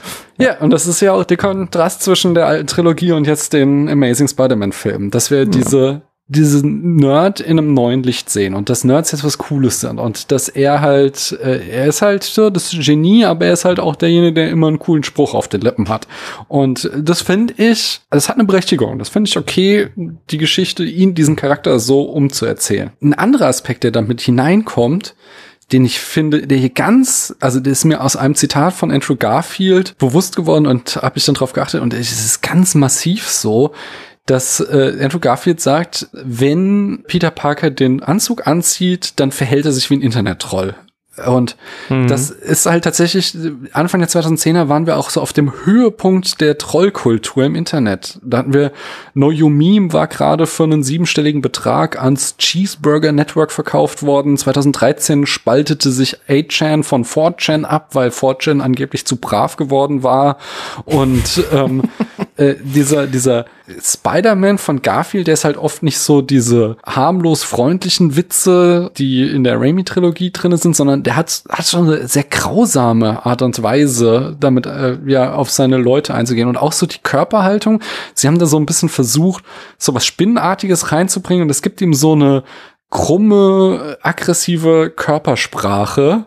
Mhm. Und da, finde ich, kommt so ganz stark eben dieses, es, es hat sich ja jetzt einfach durch, durch diesen massiven Rechtsruck, den wir im vergangenen Jahrzehnt äh, erlebt haben, ganz äh, stark verändert, aber so Anfang der 2010er Jahre, da waren Trolle auch noch was Lustiges, was Cooles. Ich weiß ja, da wurde ständig mhm. irgendwie auf Twitter die nächste Sau durchs Dorf gejagt, wo dann alle sich draufstürzten und dumme Sprüche machten. Und sowas spricht hier auch echt ganz stark einfach aus dieser Figur heraus. Ja, er ist ja eigentlich fast ein bisschen zum Bully geworden. Also so hast du es ja auch gerade ja. gesagt, aber auch äh, vor allem in der Szene, die für mich auch völlig unbegreiflich ist, wie die überhaupt so entstehen konnte, äh, wo er den Autodieb knackt. Er hm. knackt den Autodieb, knackt genau, wo er den Autodieb äh, quasi, wo jemand versucht, ein Auto zu knacken und er nimmt ihn fest. Also da hat er ja, also da ging es ja zum einen darum, dass er immer noch den Mörder von Onkel Ben sucht.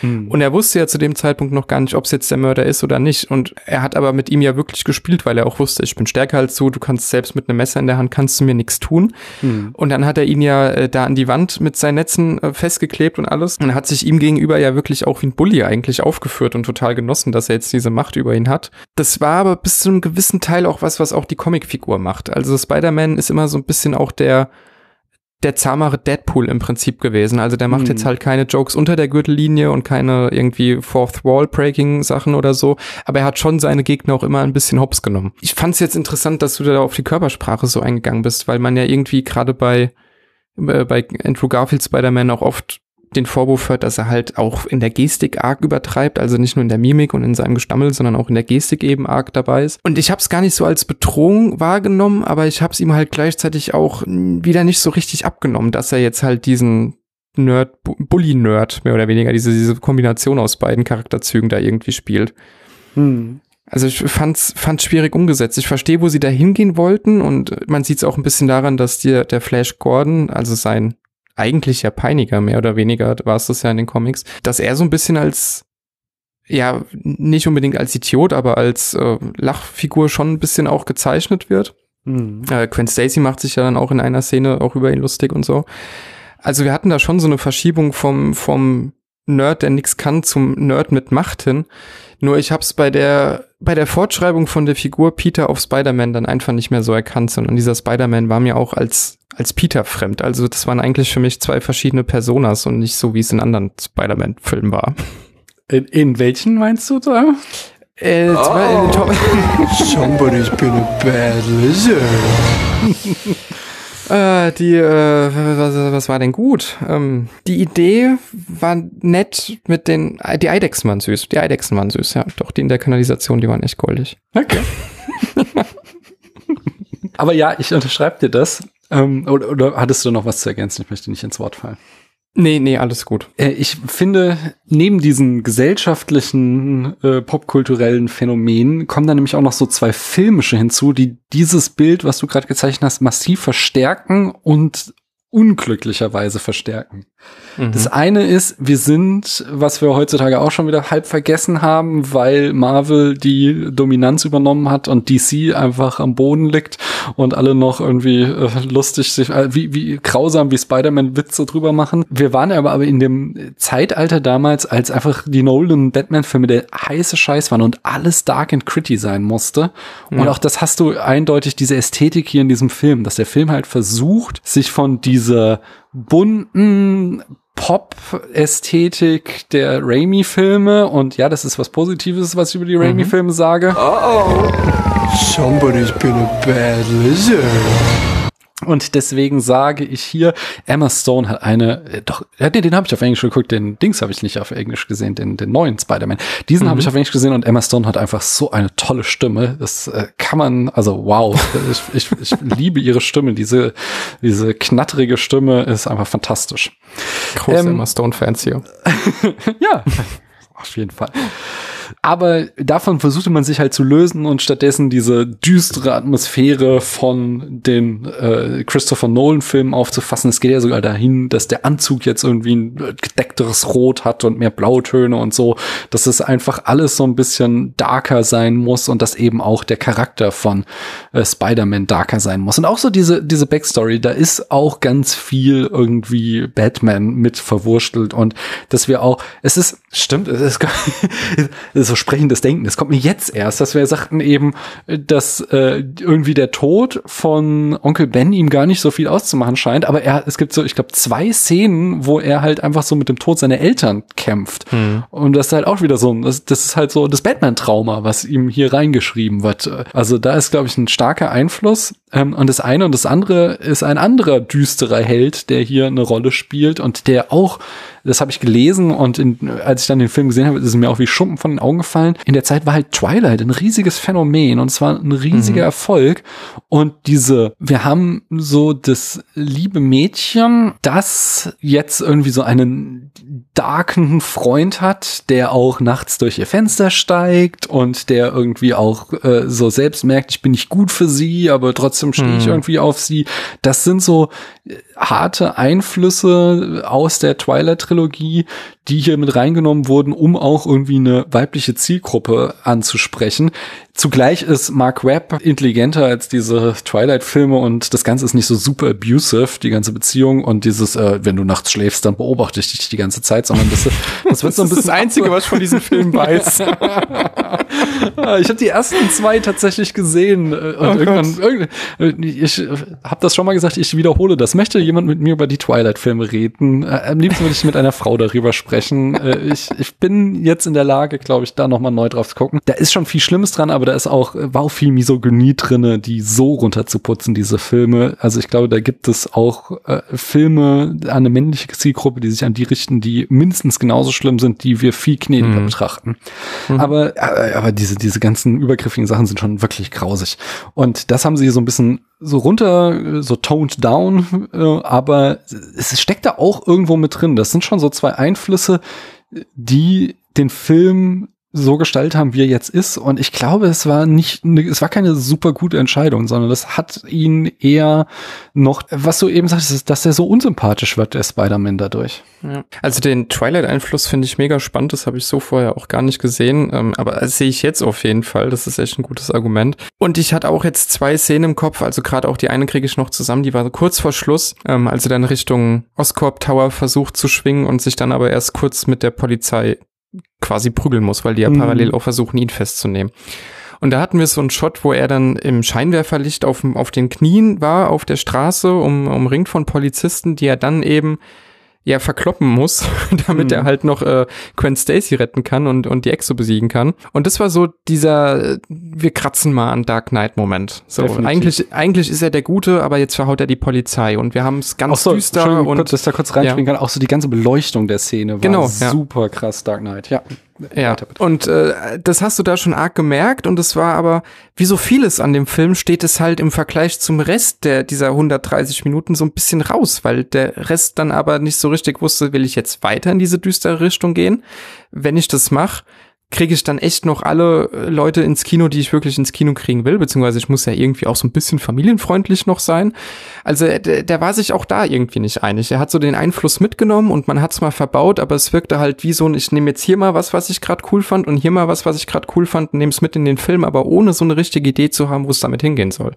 Hm. Und hat dann tatsächlich ja eben dafür gesorgt, dass, und das ist ja eigentlich die, die größte Sünde, die du bei einem Spider-Man-Film machen kannst, dass Spider-Man unsympathisch ist. Also hm. er kann dir das ist jetzt ja, ja, das ist schon irgendwie auch lobend, äh, ja. Also der kann dir unsympathisch sein wie in Spider-Man 3 von Sam Raimi, aber da hat's halt ja noch was für die Geschichte beigetragen. Und da hast du halt aber auch zwei Filme vorher gehabt, die darauf hingespielt sind. Und hier hast du halt eine echte Unsympathie und keine Unsympathie, dass du denkst, eigentlich will ich doch meinen Spider-Man wieder haben, so wie ich ihn kannte in Teil 1 und Teil 2. Sondern hier ist er halt einfach so, meh, hier ist er halt da und irgendwie mag ich ihn nicht. Hm. Und ich glaube, wir brauchen den Jingle nochmal. oh, sorry. Ich, ich war gerade. Somebody's been a bad lizard. Ich war gerade so in Gedanken über das, was du gesagt hast, aber du hast natürlich recht. Dann sagen sie mal äh, was Positives. Die, ich fand es mutig, die Exo als Gegenspieler zu nehmen. Okay. Warum? Ja. Erklär mir das bitte. Äh, Weil es, und das sieht man dem CGI halt auch an, schwierig ist, eine menschliche Exo irgendwie hm. als Gegner zu machen. Also auch da hast du halt das Problem, dass du arg schnell so ein bisschen über diese familienfreundliche Grenze gehen kannst und mm. wo er ihm äh, die die die Spider-Dinger an den Handgelenken kaputt macht und ihm danach mit den Krallen einmal wirklich über die komplette Brust geht. Das ist ja eigentlich schon was, wo du sagst, jetzt habe ich auch ein bisschen Respekt vor dem Gegner. Also mm. die Ex ist eigentlich eine Figur, vor der du auch so ein bisschen Angst haben könntest als Zuschauer, dass jetzt Spider-Man auch wirklich mal was passiert, weil er ist ja theoretisch völlig unterlegen. Also, dass sie sich das getraut haben, fand ich cool, dass sie ihn dann so sehr anthropomorph äh, gezeigt, gezeigt haben, war wahrscheinlich auch, damit du halt es irgendwie auch den jüngeren Zuschauern noch zutrauen kannst, weil er auch in den Comics arg verunstaltet teilweise und sehr, sehr heftig aussehen kann. Hm. Ähm, aber deswegen fand ich es mutig, den als Gegenspieler zu nehmen. Ja, gut. Ich habe jetzt leider den Punkt vergessen, den ich davor hatte. Eben, genau, den, den ich danach hatte. Aber es war irgendwas mit unsympathisch noch. Äh, ähm. Ja, ja, unsympathisch und und äh, halt also kalt unsympathisch, hm. nicht äh, Toby Maguire unsympathisch, weil er jetzt doof tanzt und halt gerade eine hm. Phase hat mit Venom, sondern halt wirklich kalt unsympathisch. Hm. Also da wollte ich mich jetzt dann doch am Ende noch mal ein bisschen zur Ehrenrettung ein mhm. steigen. Denn wie ich schon sagte, ich hatte so diese, diese, als ich selbst noch jünger war, fand ich den Film ganz gut. Dann hatte ich diesen Wiedergucken, wo ich ihn ganz grausig fand und diese Aspekte eben, dieses, boah, das ist nicht mein Spider-Man, der ist, äh, der ist so unsympathisch und der ist so gemein, äh, sehr in den Vordergrund gestellt hat. Und jetzt eben das Gefühl hatte, ich verstehe besser, worauf Mark Webb hinaus will. Und ich glaube, er macht ja eigentlich schon ein ganz okayes Psychogramm von so einem Teenager. Das eben mhm. Es ihm seine Idee ist, Teenager sind halt nicht so super verantwortlich, sondern Teenager denken erst einmal an sich und Teenager sind egoistisch und Teenager leben nur so in ihrer eigenen Welt und denken gar nicht so sehr an andere Menschen und wie die sich gerade fühlen könnten, weil die einfach die ganze Zeit mit sich selbst beschäftigt sind, weil da mhm. so ein Hormoncocktail in denen kocht. Und das will er hier auf die Leinwand bringen. Wir haben hier einen Spider-Man, der nicht sofort in, oh Mann, ich habe jetzt Superkräfte Superkräfte und aus großer Macht folgt große Verantwortung. Der Spruch fällt, glaube ich, also ja, es ist so ein zweischneidiges Schwert. Also ich glaube, er fällt einerseits auch wieder so bewusst nicht, weil äh, Mark Webb weiß, alle warten darauf und dann so, oh, mach ich nicht. Äh, ich bin nicht Raimi. Oh, oh. Somebody's been a bad lizard. Hm, was sage ich jetzt? Der U-Bahn-Kampf, den finde ich richtig gut. Als er da eben seine Kräfte gerade entdeckt hat, er ist noch in Zivil und ja, er ja, hängt ja, dann aus Versehen an dem Topf von dieser Frau dran und muss dann so aus Versehen die Typen verkloppen, während er die ganze Zeit irgendwo festklebt. Das ist einfach so eine schöne Kombination aus Slapstick-Comedy und handgemachte Action. Mhm. Genau, da ist schon auch so wieder so ein kalkuliertes, ich lasse diesen Spruch bewusst weg, um mich abzuheben und alle warten drauf und ich gebe es ihm nicht, haha, drin. Aber da ist auch ein Gedanke drin mit so, nee, so sind Teenager nicht. Teenager sind eben nicht verantwortungsvoll, sondern du bist ein Teenager und du machst erstmal einfach dummen Scheiß mit deiner Superkraft und du machst vielleicht dann irgendwie schon aus so einer, das ist ja eigentlich auch eine zutiefst egoistische Motivation. Sein Onkel ist tot und er will sich rächen und dadurch äh, schlittert er da irgendwie rein jetzt der Superheld zu sein, aber ist darin halt auch nicht irgendwie super von Verantwortung getrieben, sondern eben die ganze Zeit in so einem, ich bin in meinem eigenen Headspace gefangen, Teenager-Gehabe. Mhm. Und das, äh, ich glaube nicht, dass es hundertprozentig aufgeht. Ich finde es auch, dass Spider-Man zu unangenehm ist. Ich finde vor allen Dingen auch, wie er mit Aunt May umspringt die ganze Zeit. Also ich kann ja, auch da, ja. es ist so dieses so, ja, genau das ist das so. Du erzählst einem Teenager, bring Eier mit und äh, am Ende des Tages so, oh, habe ich vergessen. So, aber es ist trotzdem, wenn du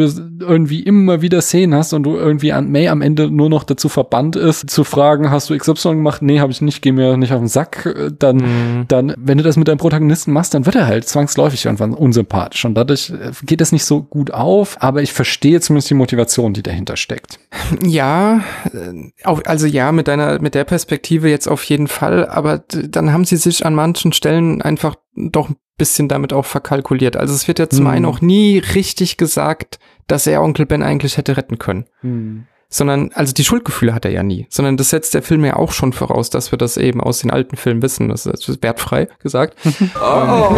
nein, nein, nein, nein. Somebody's been a bad das war, das war geborgte Emotionalität, da musst du auf ja, jeden Fall. Du, du, hast recht. Ähm, gut, aber dann bleiben wir bei der Szene mit Onkel Ben, da wo die, dieser, dieser, äh, ja, der Räuber dann äh, die Kasse leer macht und ihm noch den Kakao zuwirft. Das fand ich erstmal ganz cool, weil ich dachte, okay, jetzt läuft es darauf hinaus, dass er dann am Ende noch mit dem Kakao in der Hand, äh, ne, also vielleicht ein bisschen, ein bisschen stumpf, aber dann eben so wird dieses Schuldgefühl eingeleitet, weil er hätte den Typen ja aufhalten können und so. Mhm. Aber das sagt der Film ja nie, sondern er setzt einfach voraus, dass wir uns das dazu denken. Mhm. Aber stattdessen sieht Peter das ja alles passieren und geht dann zu seinem Onkel und schreit dann nein und dann ist es aber eigentlich auch schon wieder vorbei. Und er kümmert sich halt wirklich nie um Tante May.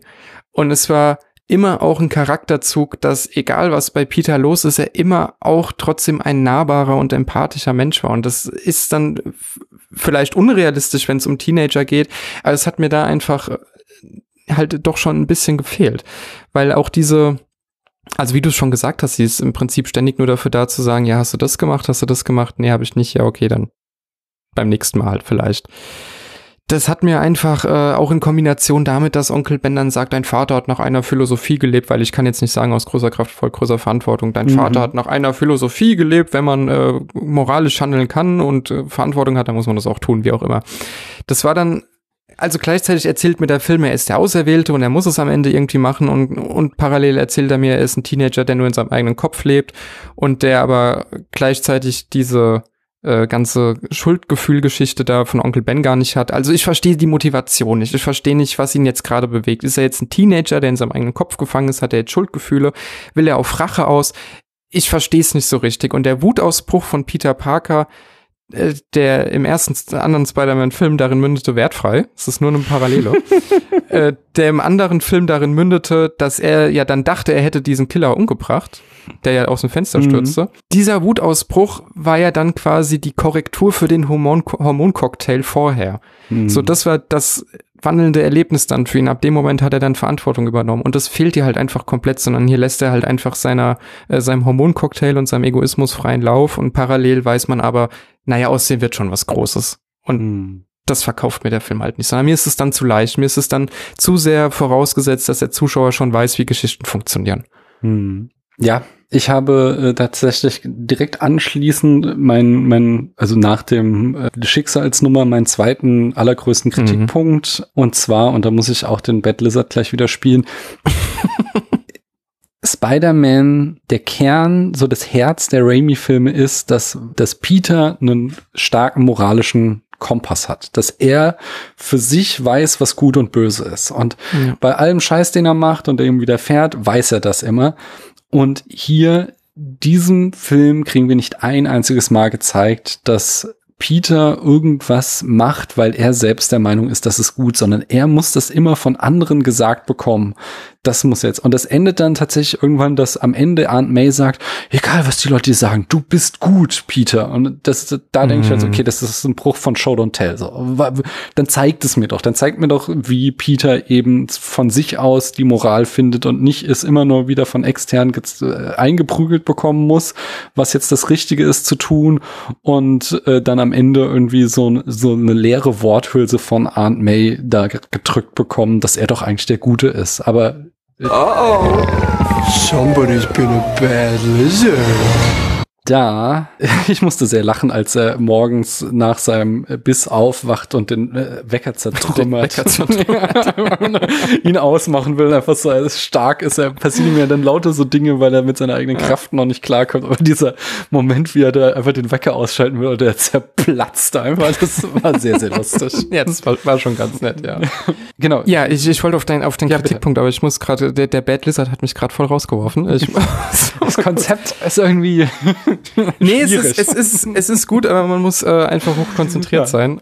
Was, was war dein letzter, kannst du den letzten Satz da, Dass wir am Ende einen Bruch von Show Don't Tell haben, indem wir halt, wir sehen ja, die genau. ganze Zeit eigentlich, dass andere Leute äh, Peter sagen, wie man, wie er gut handeln soll und er von sich aus nicht den Antrieb zu haben scheint, aber am Ende hält uns dann Aunt May so eine Rede, als wäre er, äh, wäre das, würde es außer Frage stehen, dass er der Gute ist.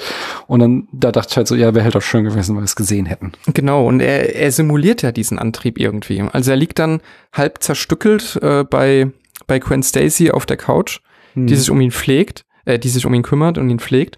Und dann sagt er, ja, aber ich, ich muss die Ex aufhalten, weil ich habe die Ex ja irgendwie erschaffen und so. Aber das ist simuliertes Erzählen. Das ist einfach, du Zuschauer weißt jetzt, dass er Schuldgefühle haben muss, aber ich will es jetzt hier gar nicht wirklich filmisch auserzählen, sondern wir schmeißen dir die Brotkrumen der Narrative hin und du weißt unterbewusst schon, wie das funktioniert und was er jetzt eigentlich fühlen musste und deswegen geht er los. Und diese du bist der Gute, du bist ein guter Mensch am Ende von Tante May, führt ja letzten Endes dazu, dass er eigentlich den größten Konflikt, den er in diesem Film noch haben könnte, nämlich am Ende zu sagen, ich verlasse Gwen Stacy, mhm. weil ich eben, also zum einen ihrem sterbenden Vater das Versprechen gegeben habe, das zu tun, zum anderen, weil er sie ja selber nicht in Gefahr bringen will. Also nur dieses Du bist gut, Peter, führt dann dazu, dass er halt äh, quasi die Frau, in die er verliebt ist, dann letzten Endes in Gefahr bringt und damit ihre ganze Familie und er bricht das Versprechen, äh, das er ihrem Vater gegeben hat und ist ja im Prinzip eigentlich die ja, fast die blödeste Tat des ganzen Films hm. von, von Peter. Oder für mich am wenigsten noch nachzuvollziehen. Also wir haben da ja nie diesen Konflikt, den wir in den Raimi-Filmen hatten, dass halt, äh, dass Gwen Stacy genau weiß, auf was sie sich da einlässt.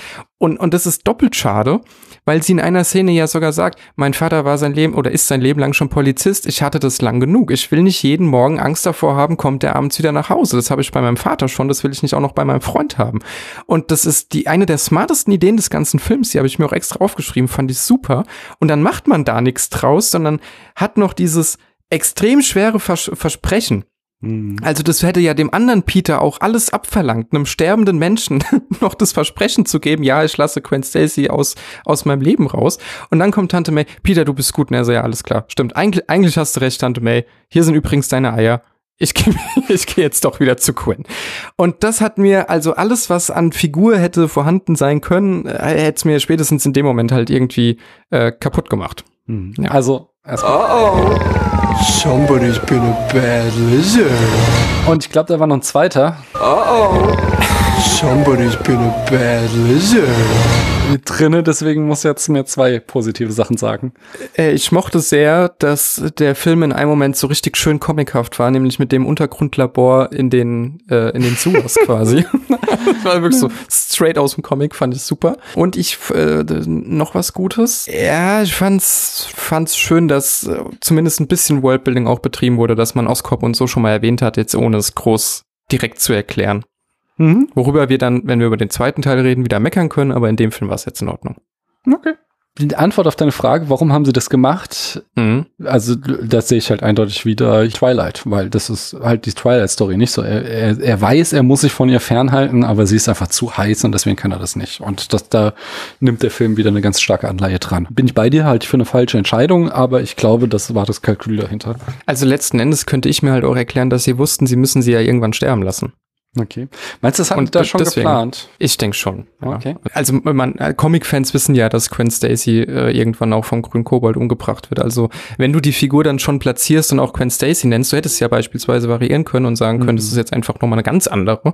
Weder Mary Jane noch Gwen Stacy, sondern wir befinden uns jetzt wirklich in den ganz frühen Peter-Jahren oder Gwen Stacy taucht vielleicht gar nicht erst auf. Ähm, da hättest du damit ja nochmal variieren können. Aber dadurch, dass es eben Gwen Stacy ist, musstest du ja auch schon mal in die Wege leiten, dass sie dann irgendwann eben sterben könnte. Und okay. das für Peter theoretisch eine Charaktertransformation wäre. Mhm. Ja, aber also da hätten sie mutiger sein müssen, einfach sagen, ja, nee, dann ist das jetzt der Charaktermoment für Peter, dass sie halt nicht stirbt, sondern dass er sich einfach wirklich von ihr fernhält. Hm. Ja, ja, ich verstehe. Hm. Hast du sonst noch irgendwas, irgendeinen Punkt, den wir noch loswerden müssen? Ja, ich schau mal kurz auf meinen schlauen Zettel. Ähm, also ich habe, wir machen ja noch mal eine kleine Nitpicking-Runde, ne? Mhm, da, ja, genau, da, da würde ich jetzt nächstes drauf kommen. Okay, da habe ich dann nämlich auch noch ein paar Sachen. Aber am meisten äh, stört mich tatsächlich noch, dass äh, die Stadt New York eigentlich keine Rolle gespielt hat, sondern mhm. die Stadt war Kulisse dafür, dass Spider-Man halt schwingen kann. Du brauchst mhm. dafür Hochhäuser, deswegen ist es eben Setting und Kulisse, aber sie hat nie wirklich eine Rolle gespielt, äh, insofern als dass man irgendwie merkt, er ist halt in Brooklyn groß geworden und äh, fühlt sich da verbunden. Und es gibt diese gewisse Mentalität, die alle Bürger der Stadt miteinander teilen, so wie es dann zum Beispiel in den Raimi-Filmen auch war, dass äh, am Ende beim Endkampf, äh, da standen ja bei Spider-Man 1 die Leute auf der Brücke und haben den grünen Kobold dann beworfen, bevor es richtig zum Showdown ging und äh, hier haben wir jetzt eben die Kranfahrer und die Szene fand ich eigentlich ganz schön. Die Kranfahrer, die ihm dann äh, dem verletzten Peter quasi den Weg möglich machen zum Oscorp Tower. Aber die Szene war halt komplett unverdient, sondern es war bis dahin eigentlich, ja, da ist ein Typ unterwegs und wir wissen noch nicht, ob wir den gut finden oder nicht. Aber jetzt müssen wir Spider-Man helfen, jetzt müssen wir zusammenhalten. Und das hat der Film sich halt nicht erarbeitet.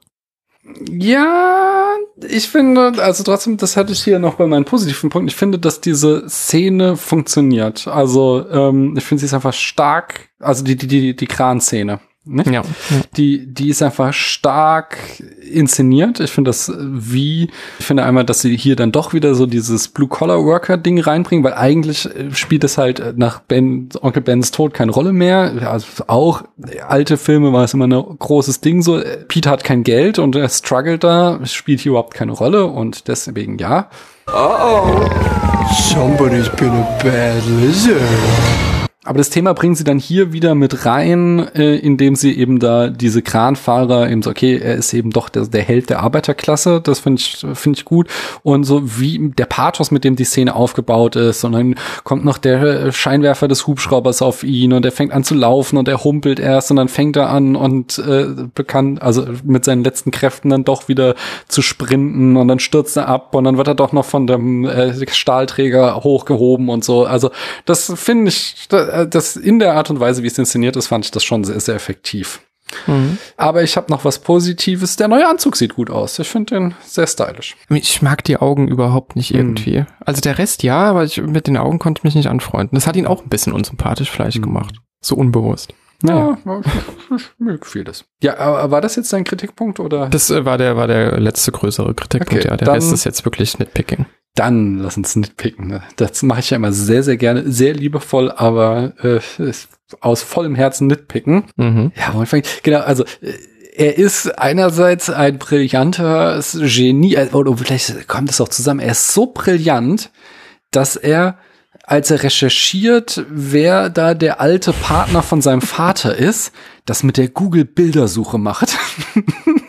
Ach, ja, ja. Das ist natürlich eine Filmkrankheit, weil Internet sieht nicht gut aus auf der Leinwand, aber hey, lass uns die Google-Bildersuche benutzen.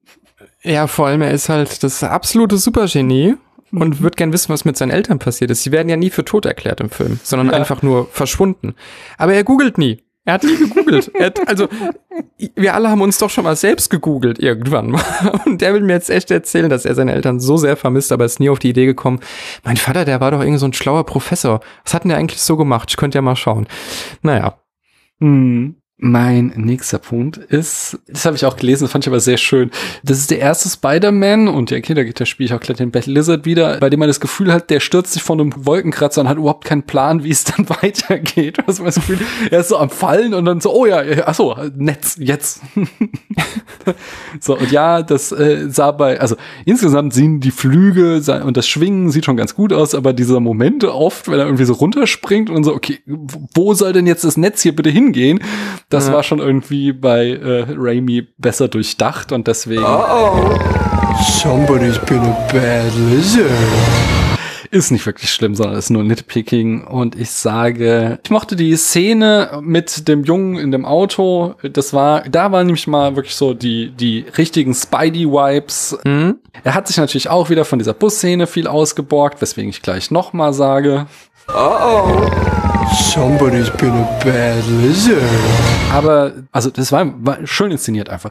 Und richtig schön inszeniert fand ich auch einfach das Stan Lee Cameo in der Schule. Ja. Wenn sie Ja. in der Bibliothek sich prügeln und vorne läuft Stan Lee, der Bibliothekar, rum und hört halt einfach so laut Musik, dass er es nicht mitkriegt, was im Hintergrund los ist. Das, das war sehr, sehr gut gemacht. Ja, das war, das war wirklich gut. Ich könnte jetzt aber auch schon wieder drüber meckern und sagen, dass das eigentlich äh, etwas ist, was sie viel zu früh gemacht haben, dass der Bösewicht weiß, wer Spider-Man ist und wirklich ins Privateste Hm. äh, quasi eindringt. Also das hatten wir ja, gut, das gab's äh, bei Sam Raimis wertfrei, gab's bei dem Film auch. War dann aber auch entsprechend krass. Also dass er jetzt hier die Schule angreift, wird eigentlich nur ganz kurz nochmal insofern thematisiert, als dass eine Szene gezeigt wird, wo wir die traumatisierten Schüler sehen. Ähm, auch Flash Gordon zum Beispiel, wo aus dem großen, starken Basketballer-Bully dann irgendwie jemand äh, wird, der halt auch traumatisiert ist von dem, was da gerade passiert ist. Aber er macht sich jetzt auch nie die Mühe, das nochmal zu erzählen, sondern er schmeißt uns auch da wieder einfach nur so eine Szene hin, die uns suggeriert, na, ihr, ihr wisst schon, die sind jetzt traumatisiert. Aber es spielt nie eine Rolle, dass äh, äh, Peter, also dass die Echse wusste, wer Peter ist, beziehungsweise wer Spider-Man ist. Hm. Ich habe auch noch zum Nit Nitpicken, ähm, ja, smarter Typ, das müssen wir natürlich zeigen, indem er völlig sinnlose Gadgets baut. Also wir sitzen, er sitzt neben der Tür und baut sich ein Schloss, das er mit einem Knopf betätigen kann, das viel länger braucht als alles andere. Äh, zum Beispiel einfach aufzustehen und diese Tür zuzumachen. Äh, ja, Kleinigkeiten Aber wie kennst du Nerds? also ich, die, die sowas genug- haben? Nee. Ich, ich habe genug Nerds in meinem Leben getroffen, die tatsächlich sinnlosen Scheiß einfach gebastelt haben, weil sie es können. Ja, okay, okay, gut, alles klar. Dann nehme ich den Punkt aber vielleicht zurück und kann trotzdem noch mal auf die Szene von eben eingehen. Ich fand die mit dem Kind, äh, also dass er da an der Brücke rettet, auch echt gelungen. Es gab aber den Dark Knight-Moment, ähm, als äh, Batman mit, ach, wie hieß jetzt seine, seine Freundin in dem Film? Ja, Rachel, Rachel, als äh, der Joker seine Party stürmt und er springt mit Rachel vom Dach, um sie zu retten und geht halt danach. Mhm. Und, und im Nachhinein hat ja Nolan irgendwann erklärt, ja, der Joker ist dann gegangen, weil Batman war ja weg. so, okay, aber im Grunde hat er jetzt erstmal seine Gäste dort hängen lassen. Äh, Und auch Spider-Man hat die anderen Leute im Auto hängen lassen. So, er rettet das Kind und ne, Okay. war dann halt weg. Also, Da habe ich nicht dran gedacht. ja, man kann jetzt natürlich nicht zeigen, wie er alle Leute da rausholt, das ist mir schon klar, aber es war halt einfach so ein random Moment, wo du dachtest, ja, und was jetzt mit den anderen? Okay, Hm. na gut. Ähm, eine kleine Sache habe ich dann noch, aber ich würde erstmal fragen, was du noch hast. Ah, also ja, äh, ich habe vorhin sie schon gelobt, die äh, Skateboard-Montage, aber ein bisschen lächerlich war, dass dazu Coldplay lief, denn ich glaube, nichts schreit so sehr nicht. Ich bin ein übler, geiler Skater, richtig cool, wieder zu Coldplay zu spielen. ja, ja, ja. ja, dein Äh, ja, und, und wir haben noch die Brille. Am Anfang des Films äh, zieht er ja kurz die Brille von seinem, von seinem Dad auf. Mhm. Bevor er dann im Büro irgendwie merkt, okay, hier stimmt was nicht. Und der Film erklärt uns nicht, ob die Brille, die er dann aufzieht, wirklich Peters Brille ist oder die von seinem Vater vorher. Und da wir eben diese Szene hatten, muss ich ja als Zuschauer davon ausgehen, dass das die Brille seines Vaters ist. Das heißt, letzten Endes nimmt er die Kontaktlinsen raus und zieht eine fremde Brille auf und kann damit sehen. Und das stört mich zutiefst als Brillenträger, weil es einfach nicht sein kann, dass sein Vater exakt die perfekte Dioptrienzahl hatte. Das ist jetzt wirklich Nitpicking, aber nee, ey, das, nee, das ist zu einfach. Ich verstehe, ja. Du hast vorhin noch das, äh, das, das sehr comicbuchartige Labor in der äh, Kanalisation ja. gelobt. Aber da fand, das habe ich auch gelesen aber, und muss auch sehr lachen ist. Der äh, ruchlose Plan des super genialen Bösewichts ist eine Computersimulation, die so simpel ist, dass ein Idiot sie interpretieren könnte. Es soll um die Arbeit eines promovierten Wissenschaftlers sich handeln. Und sie äh, beschreibt ausdrücklich in einer Animation, was die Echse zu erreichen plant. Ja, ja, ja. Natürlich wieder Film geschuldet, so willst du es halt visuell ansprechend machen, aber es ist halt tatsächlich so, ich will die Stadt vergasen, lass uns als erstes eine Computersimulation davon basteln. Ja gut, oder der riesige Bildschirm, auf dem am Ende Antidote steht, damit auch jeder weiß, was da gerade hergestellt wird. Naja, visuelles erzählt, verstehe ja. schon. Und dazu gehört auch, dass, dass die Kanalisation mit dem saubersten Wasser auf dem Planeten ist. Das ist ja. wirklich, sie hüpfen da durch das Wasser in den, in den Kanälen von New York und wir haben wirklich glasklares Wasser die ganze Zeit. Ja, und er ist da ja vor allem mit dieser riesigen Brustwunde rein und ich dachte mir auch, oh Gott, Tetanusimpfung, Tetanusimpfung. ja. Aber einen Punkt habe ich noch. Und zwar, ich bin nicht ganz sicher, ob es Nitpicking ist oder ob das das eigentlich die Untold Story ist. Denn mhm. was für eine gigantische Wohnung hat eigentlich Captain Stacy? Also ich weiß ja. nicht, was Polizisten in Amerika verdienen. Aus meiner filmischen Sozialisation habe ich immer die Erfahrung gemacht, es ist nicht so richtig viel, sondern es ist immer so ein Storypunkt, dass Polizisten eher schlecht bezahlt werden. Aber mhm. er hat da irgendwo auf der Fifth Avenue eine Wohnung mit gefühlt 200 Zimmern, einem Portier und was nicht alles, eine Dachterrasse. Also, was ist das denn? Du bist Polizist und bist trotzdem irgendwie Multimillionär. Fand ich aber übrigens eine echt gute Szene. Und da hat, äh, da hat auch für mich bei dem Abendessen äh, funktioniert, was du meintest, von wegen äh, Teenager-Hormone und ja. so, dass Peter eben nicht an sich halten konnte und, und einfach mal sagen konnte, ja, ja, stimmt, hast recht, Spider-Man, ganz böser Typ, sondern dass er da sich indirekt ja verteidigt hat. Und das hat da echt super funktioniert und ich fand's unfassbar charmant, als er dann äh, vom Dach springt und äh, Gwen Stacy nur sagt, oh, I'm in trouble. Also es war einfach sympathisch. Da fand ich das Ganze dann doch sehr, sehr greifbar. Hm. Ja, hast du sonst noch inhaltlich was zu diesem Film zu sagen? Ich, ich würde jetzt, äh, wo es so Richtung Ende steuert, vielleicht ihn ein bisschen noch mal rückwirkend auch in Schutz nehmen. Also ich meine, wir mhm. haben jetzt äh, schon oder, oder ich habe jetzt arg viel gemeckert.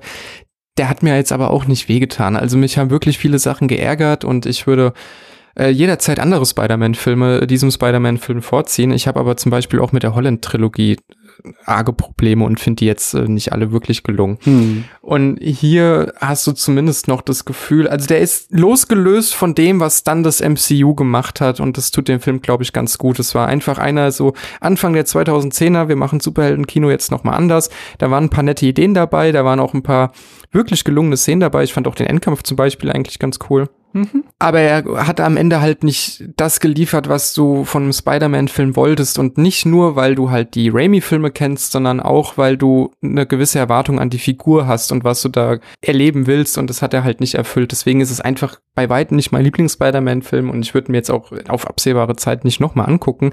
Wenn man jetzt aber sagt, ich will mir alle Spider-Man-Filme mal angucken, hat man da jetzt keine schlechte Zeit mit. Also der ist schon unterhaltsam guter Durchschnitt halt, aber hat halt große Fußstapfen gehabt, die er am Ende nicht ausfüllen konnte.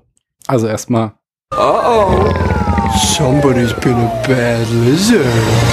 Äh, ach Mist, den Endkopf habe ich eben schon gelobt. Sie haben den, der ist auch gut, sie haben den Godzilla-Move gemacht. Ganz schnell alle Leute evakuieren, damit der Endkampf stattfinden kann. also in den neuen Godzilla-Filmen sterben ja auch nie Menschen, weil rechtzeitig alle evakuiert werden. Ja, sehr schön. Ja, also es ist eine sehr fähige Polizei. Ja, ja, ich glaube, da komme ich äh, gleich noch auf einen anderen Film, der das da in dieser Beziehung wesentlich schlechter macht. Mhm. Aber zunächst wollte ich da auch noch mal äh, dieses Loblied, wenn man es so nennen darf, damit einstimmen. Denn was der Film macht und was er gut macht, ist halt auch eine, eine runde Geschichte erzählen. Eine Geschichte mit einer Anfang, Mitte und einem Ende man kann vielleicht so hier und da, wie wir es gemacht haben, die Motivation und die Charakterzeichnung kritisieren, aber da sind keine riesigen Logiklöcher drin oder da wird nicht schon irgendwie mitten im Showdown abgebrochen und du musst den nächsten Film gucken, damit du weißt, wie mhm. es weitergeht oder du musst auch nicht irgendwie drei Serien geguckt haben, um den Film zu verstehen, sondern es ist einfach ein abgeschlossenes Stück Film, was jetzt zehn Jahre später man auch mal loben muss, weil es im Blockbuster-Kino halt nicht mehr üblich ist, dass wir einfach, ja. ja, also dass wir dadurch, dass wir halt einfach dieses unendlich erzählen und nicht nur im MCU, sondern in allen möglichen Arten von Filmen haben, ist halt einfach so ein Stück kohärentes Film, wo halt alles irgendwie zusammenpasst, ob es einem jetzt gefällt oder nicht, ist halt einfach eine Seltenheit geworden und das finde ich durchaus erwähnenswert. Ja, und die Sachen, die nicht erzählt werden, also das, was mit seinen Eltern jetzt letzten Endes war, ja. sind halt am Ende auch egal. Genau. Also, also man, man, man kriegt genug mit, das waren halt Professoren und äh, beziehungsweise über seine Mutter weiß man es ja gar nicht, aber der, der Vater hat halt was entwickelt und ja, reicht. Also mhm. der, der Film weiß schon auch um seine eigenen Grenzen und äh, ja, würde ich dir so unterschreiben. Mhm. Okay, dann, bevor wir ihm eine Note geben, haben wir noch die Rubrik drei bessere und drei schlechtere des gleichen Genres. Mhm. Hast du dir da Gedanken gemacht? Ja, was willst du zuerst hören? Genau, ich möchte erst mal wissen, welches Genre hast du dir denn, für welches Genre hast du dich entschieden? Ähm, ich bin beim Superheldenfilm geblieben und habe mhm. versucht, mich noch ein bisschen auf Coming of Age, ach nicht Coming of Age, Origin Story ähm, zu beschränken und ist mir jetzt auch bei fünf von sechs zumindest gelungen. Ja, sehr schön. Dann sag mir mal die drei schlechteren. Äh, schlechter ist Venom zum mhm. Beispiel. Der sehr, aber, ja. hast auch echt nicht viel verpasst. Also wenn wir darüber reden, wie man eine Figur an die Wand fährt, dann ist Venom großes Kino dafür. Dann musste ich ein bisschen googeln, um zu gucken, was gab's denn eigentlich noch an echt beschissenen Origin Stories. Und dann ist natürlich der großartige äh, Catwoman von 2004 mit Halle Berry mir eingefallen. Ja. Den habe ich vor zig Jahren mal gesehen. Ich glaube auf RTL 2 im Fernsehen oder so nach 22 Uhr, keine Ahnung. Und äh, weiß nur, dass ich ihn ganz, ganz grausam fand und habe ihn seitdem nie wieder angefasst. Und schlechter ist auch noch Suicide Squad, ähm, also der erste. Mhm. Ja, also ja. Suicide Squad, ich fand beide übrigens nicht geil, aber der erste. Ah ja, danke schön. Ja, danke. der, der, zweite war doch auch echt kein guter Film. Nee, also. ich glaube, ich glaube tatsächlich, der wird nur so gut so hochgehypt, weil die Leute so eine geringe Erwartung haben und da, da dachte ich, also bitte, das, wenn das das Maß ist, was wir jetzt an Filme anlegen, das kann es ja echt auch nicht sein. Ja, und also ich meine, der hat bei mir am Ende noch mal so ein bisschen die Knöpfe gedrückt mit diesem Kaiju-Seestern dann. Ne? Fand ich natürlich mhm. wieder ganz witzig, aber der Rest war mir einfach auch ein bisschen zu doof. Also ich freue mich, dass sie sich wieder getraut haben, Splatter zu machen und mal wieder ein bisschen andere Form von äh, Superheldenfilm. Aber ich kann auch John Cena auf der Leinwand nicht mehr sehen und so. Und das war mir einfach alles äh, zu viel. ich hatte heute einen TikTok gesehen, wo nur in so einem Wegwerfwitz in einem Nebensatz fiel, der große Philosoph John Cena sagte mal. oh, Moment, aber, okay. Ja? Aber da finde ich, äh, finde ich so schade, weil du hast mich jetzt in der letzten Folge, in der äh, Open Mic Folge auch nach Protagonisten gefragt. Mhm. Und da hatte ich mir dann noch aufgeschrieben, Einfach auch, weil sie Spaß machen und so habe ich ja meine Godzilla-Antwort auch ein bisschen verargumentiert. Auch sowas wie John Rambo, der ja tatsächlich im ersten Teil auch noch eine wirklich und von mir aus sogar auch im fünften wieder und zwischendurch halt nicht mehr so ganz eine arg, eigentlich eine tiefgründige Figur ist. Also der erste Teil war ja auch äh, eine Erzählung über den Vietnamkrieg und was das mit den Menschen und vor allem den Soldaten halt auch gemacht hat. Mhm. Er kann halt aber auch stumpf Actionheld sein und das Licht leuchtet, äh, ist ein blaues Licht, weil es blau leuchtet und so. Also du kannst damit auch einfach nur Spaß haben mit der Figur. Und wo haben wir denn, äh, heutzutage ist aber eigentlich ein Thema für einen eigenen Podcast, äh, jetzt nach Jason Statham, der es irgendwie doch nicht geworden ist, und nach dann eben dieser alten Garde, Sylvester Stallone, Arnold Schwarzenegger, äh, Bruce Willis, der ja leider auch nicht mehr schauspielern kann. Wo haben wir denn diese neuen Actionhelden? Und ist da jetzt wirklich The Rock, der eigentlich auch schon sein Zenit so ein bisschen überschritten hat? Ist da jetzt. Ist. Also. Ja, aber ist da jetzt John Cena dann der neue Actionheld? Also müssen wir uns jetzt mit, mit äh, ehemaligen Wrestlern irgendwie, die halt sich selbst spielen, zufrieden geben? Wann kommen die neuen Actionhelden? Rand fertig, sorry, musste raus. Mm, ja, also ich glaube, die sind halt alle vom MCU geschluckt worden, nicht? Also da hast ja. du sie schon drinne. Die sind halt einfach bis in alle Ewigkeit an diese, an dieses Franchise gekettet. Aber du hast ja, ja schon die Chris's drinne und ja, hier Ja, aber ist, von, ist auch so ein Chris Hemsworth ein Sylvester Stallone Nachfolger oder bin ich da, also verkläre ich mir das jetzt auch vielleicht zu sehr, weil ich die auch zu sehr mag? Nein, oder? Stallone war schon ein besserer Schauspieler, aber jetzt ein Arnie war kein nie ein guter Schauspieler und da ist so ein Chris ja. Hemsworth schon auf der gleichen. Und dann eher, wie heißt denn der hier, der Wrestler von Guardians of the Galaxy, wieder die Äh, Dave Bautista, aber der kann ja auch nicht Schauspieler. Na, das glaube ich schon. Also ich glaube, der, der ist, der hat ja jetzt auch, also ich habe den nicht gesehen, deswegen nur mutmaßlicher Spoiler. Ich habe nur in einem Interview von ihm gehört, dass er im Vorfeld, äh, James Gunn ist der Regisseur, nicht wahr? Mhm. Gebeten hat, ähm, ne, ihm eine Todesszene zu schreiben, weil er sagte, er ist in diese Filme, an, also die können ihm nichts mehr geben. Er kann da nicht schauspielen mhm. und er möchte halt was Anspruchsvolleres spielen. Und äh, jetzt so, wenn du Glass Onion schaust oder so, da, da, da machte so eine selbstironische Nummer, aber ich finde, das fand das schon gelungen. So. Und auch in anderen Filmen, wo ich den gesehen habe, ich, ich glaube, der, da steckt mehr drin. Ja, es ist vielleicht mal ein Thema für, für einen eigenen Talk-Podcast genau dazu irgendwie, aber also ich vermisse gerade so ein bisschen irgendwie nochmal den neuen, den, den Actionhelden, der irgendwie die Leute ins Kino zieht. Man dachte hm. ja eine Zeit lang, Jason ja. Statham wird so ein bisschen, ich freue mich jetzt zum Beispiel auch mega auf Expendables 4, äh, obwohl da jetzt auch nicht die große Riege irgendwie dabei ist, die mich jetzt ins Kino zieht, außer an Sly halt. Und ja, Arnold Schwarzenegger konnte auch noch nicht schauspielern, aber die hatten halt einen anderen, ah, ich benutze das Wort jetzt mal, einen anderen Vibe, einen anderen Charme mhm. einfach mitgebracht und den vermisse ich heute so ein bisschen. Aber jetzt hab ich, bin ich ab, ab, ab, abgeschweift. Äh, einen letzten Satz noch, da hast du vollkommen recht. Wir haben einfach eine andere Epoche von Kino und dieses ja. äh, Superstar-Kino gibt es halt nicht mehr so. Es ist jetzt halt so ein Franchise-getriebenes Kino und das ist die Nummer, die verkauft wird und nicht so sehr die Schauspieler. Wobei meine These ist, das ist viel stärker bei Männern so. Bei Frauen zieht es, glaube ich, noch mehr. Also ich glaube, die Leute gehen eher in den neuen Scarlett Johansson-Film oder den neuen, äh, hast du nicht gesehen, Film, wie, wie, wie heißt sie denn? Die jetzt auch so ein bisschen hier, die Mockingbird. Anya Taylor-Joy? Nee, ja, die ist noch nicht so groß, glaube ich. Nee. Ich dachte eher so die A-Riege. Wie heißt sie? Ich komm jetzt muss ich wieder googeln. Margot Robbie.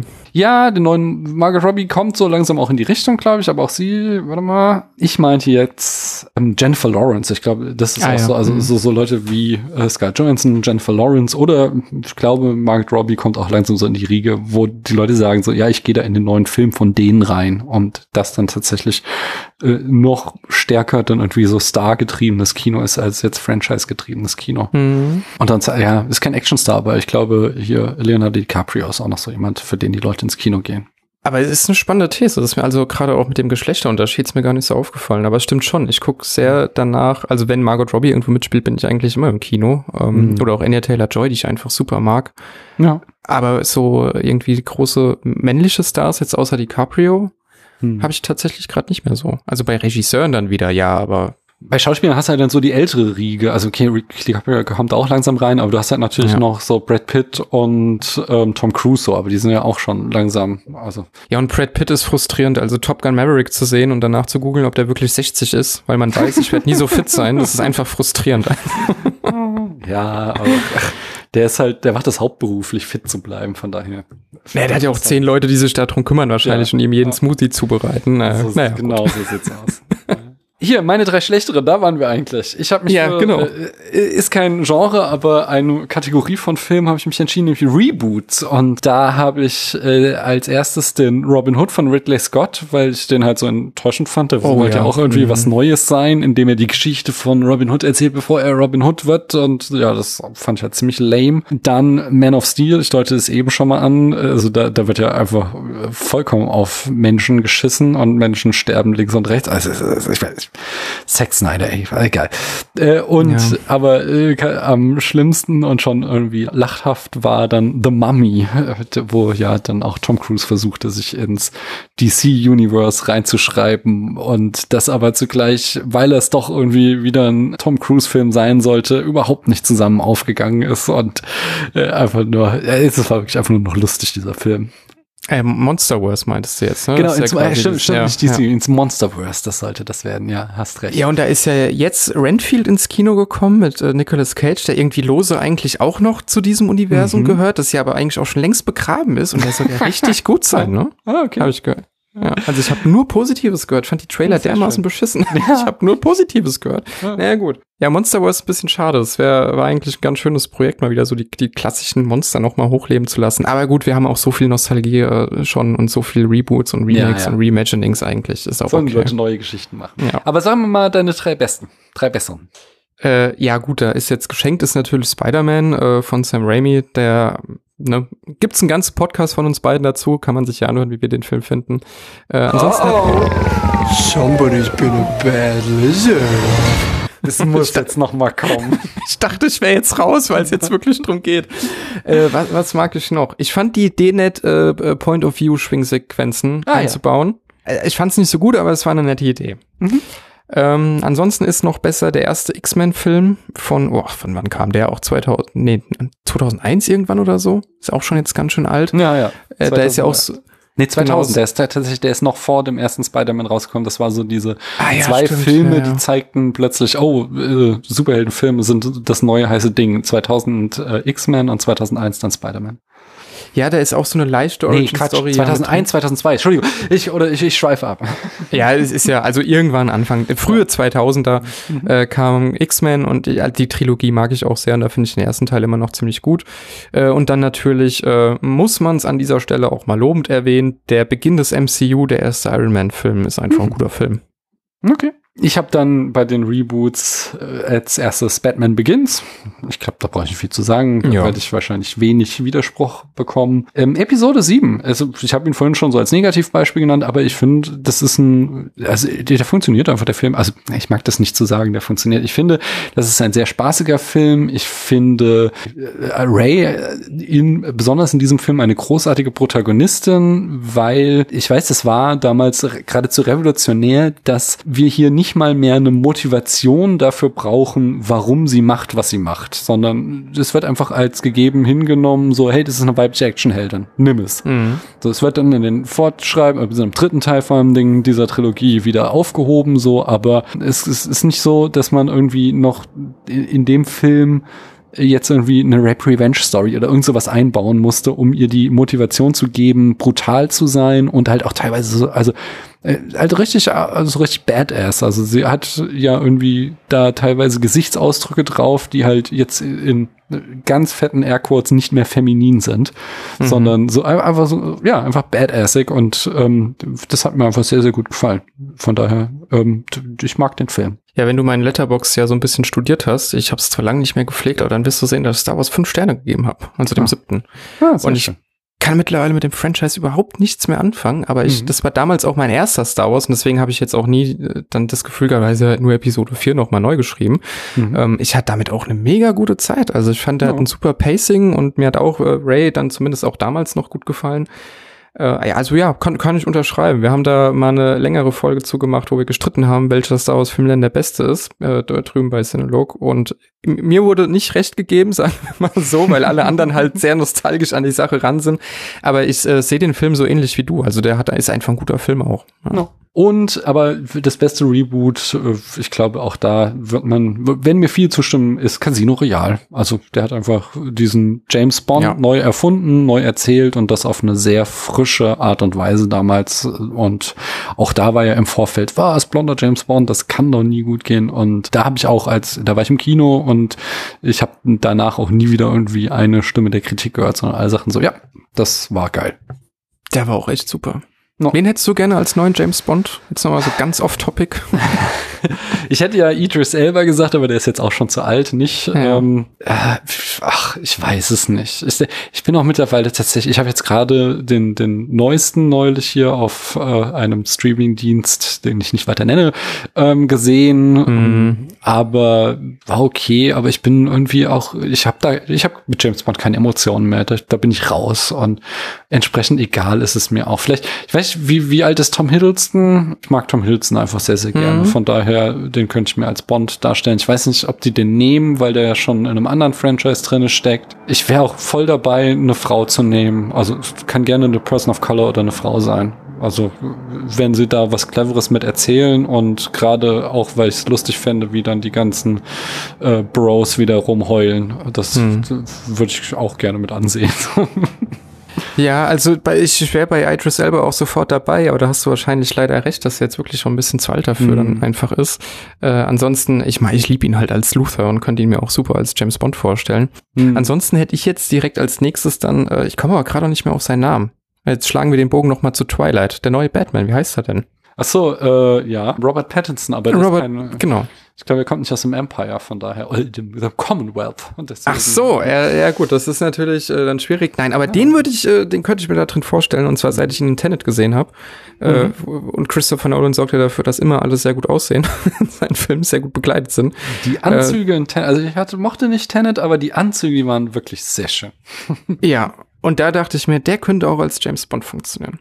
Naja, wir, wir werden sehen, äh, wer am Ende ausgewählt wird. Es wird noch eine Weile dauern. Wer hier ausgewählt wird, beziehungsweise welcher Chartplatzierung hier ausgewählt wird, äh, das müssen wir jetzt noch entscheiden, Chris. Und zwar, indem du mir sagst, auf einer Skala von 1 bis 100 Punkte, wie viele Punkte bekommt denn The Amazing Spider-Man von dir? Der durchschnittlicher Film, deswegen auch eine durchschnittlich glatte Wertung von 50 Punkten.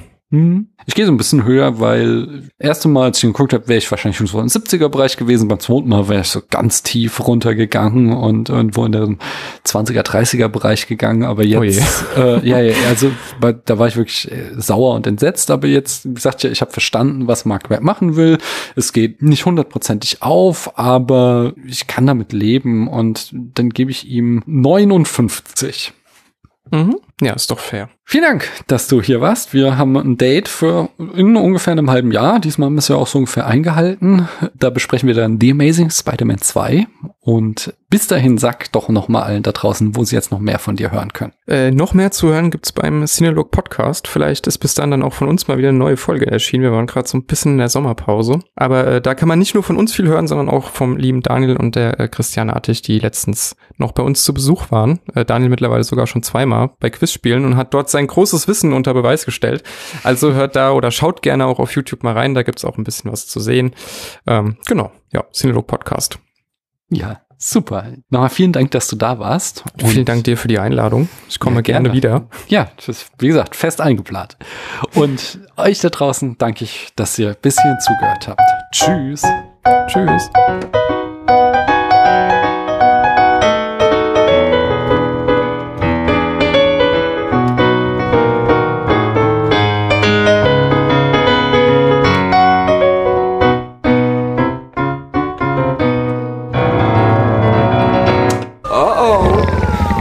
Somebody's been a bad lizard. Der musste noch mal sein. Aber sowas von.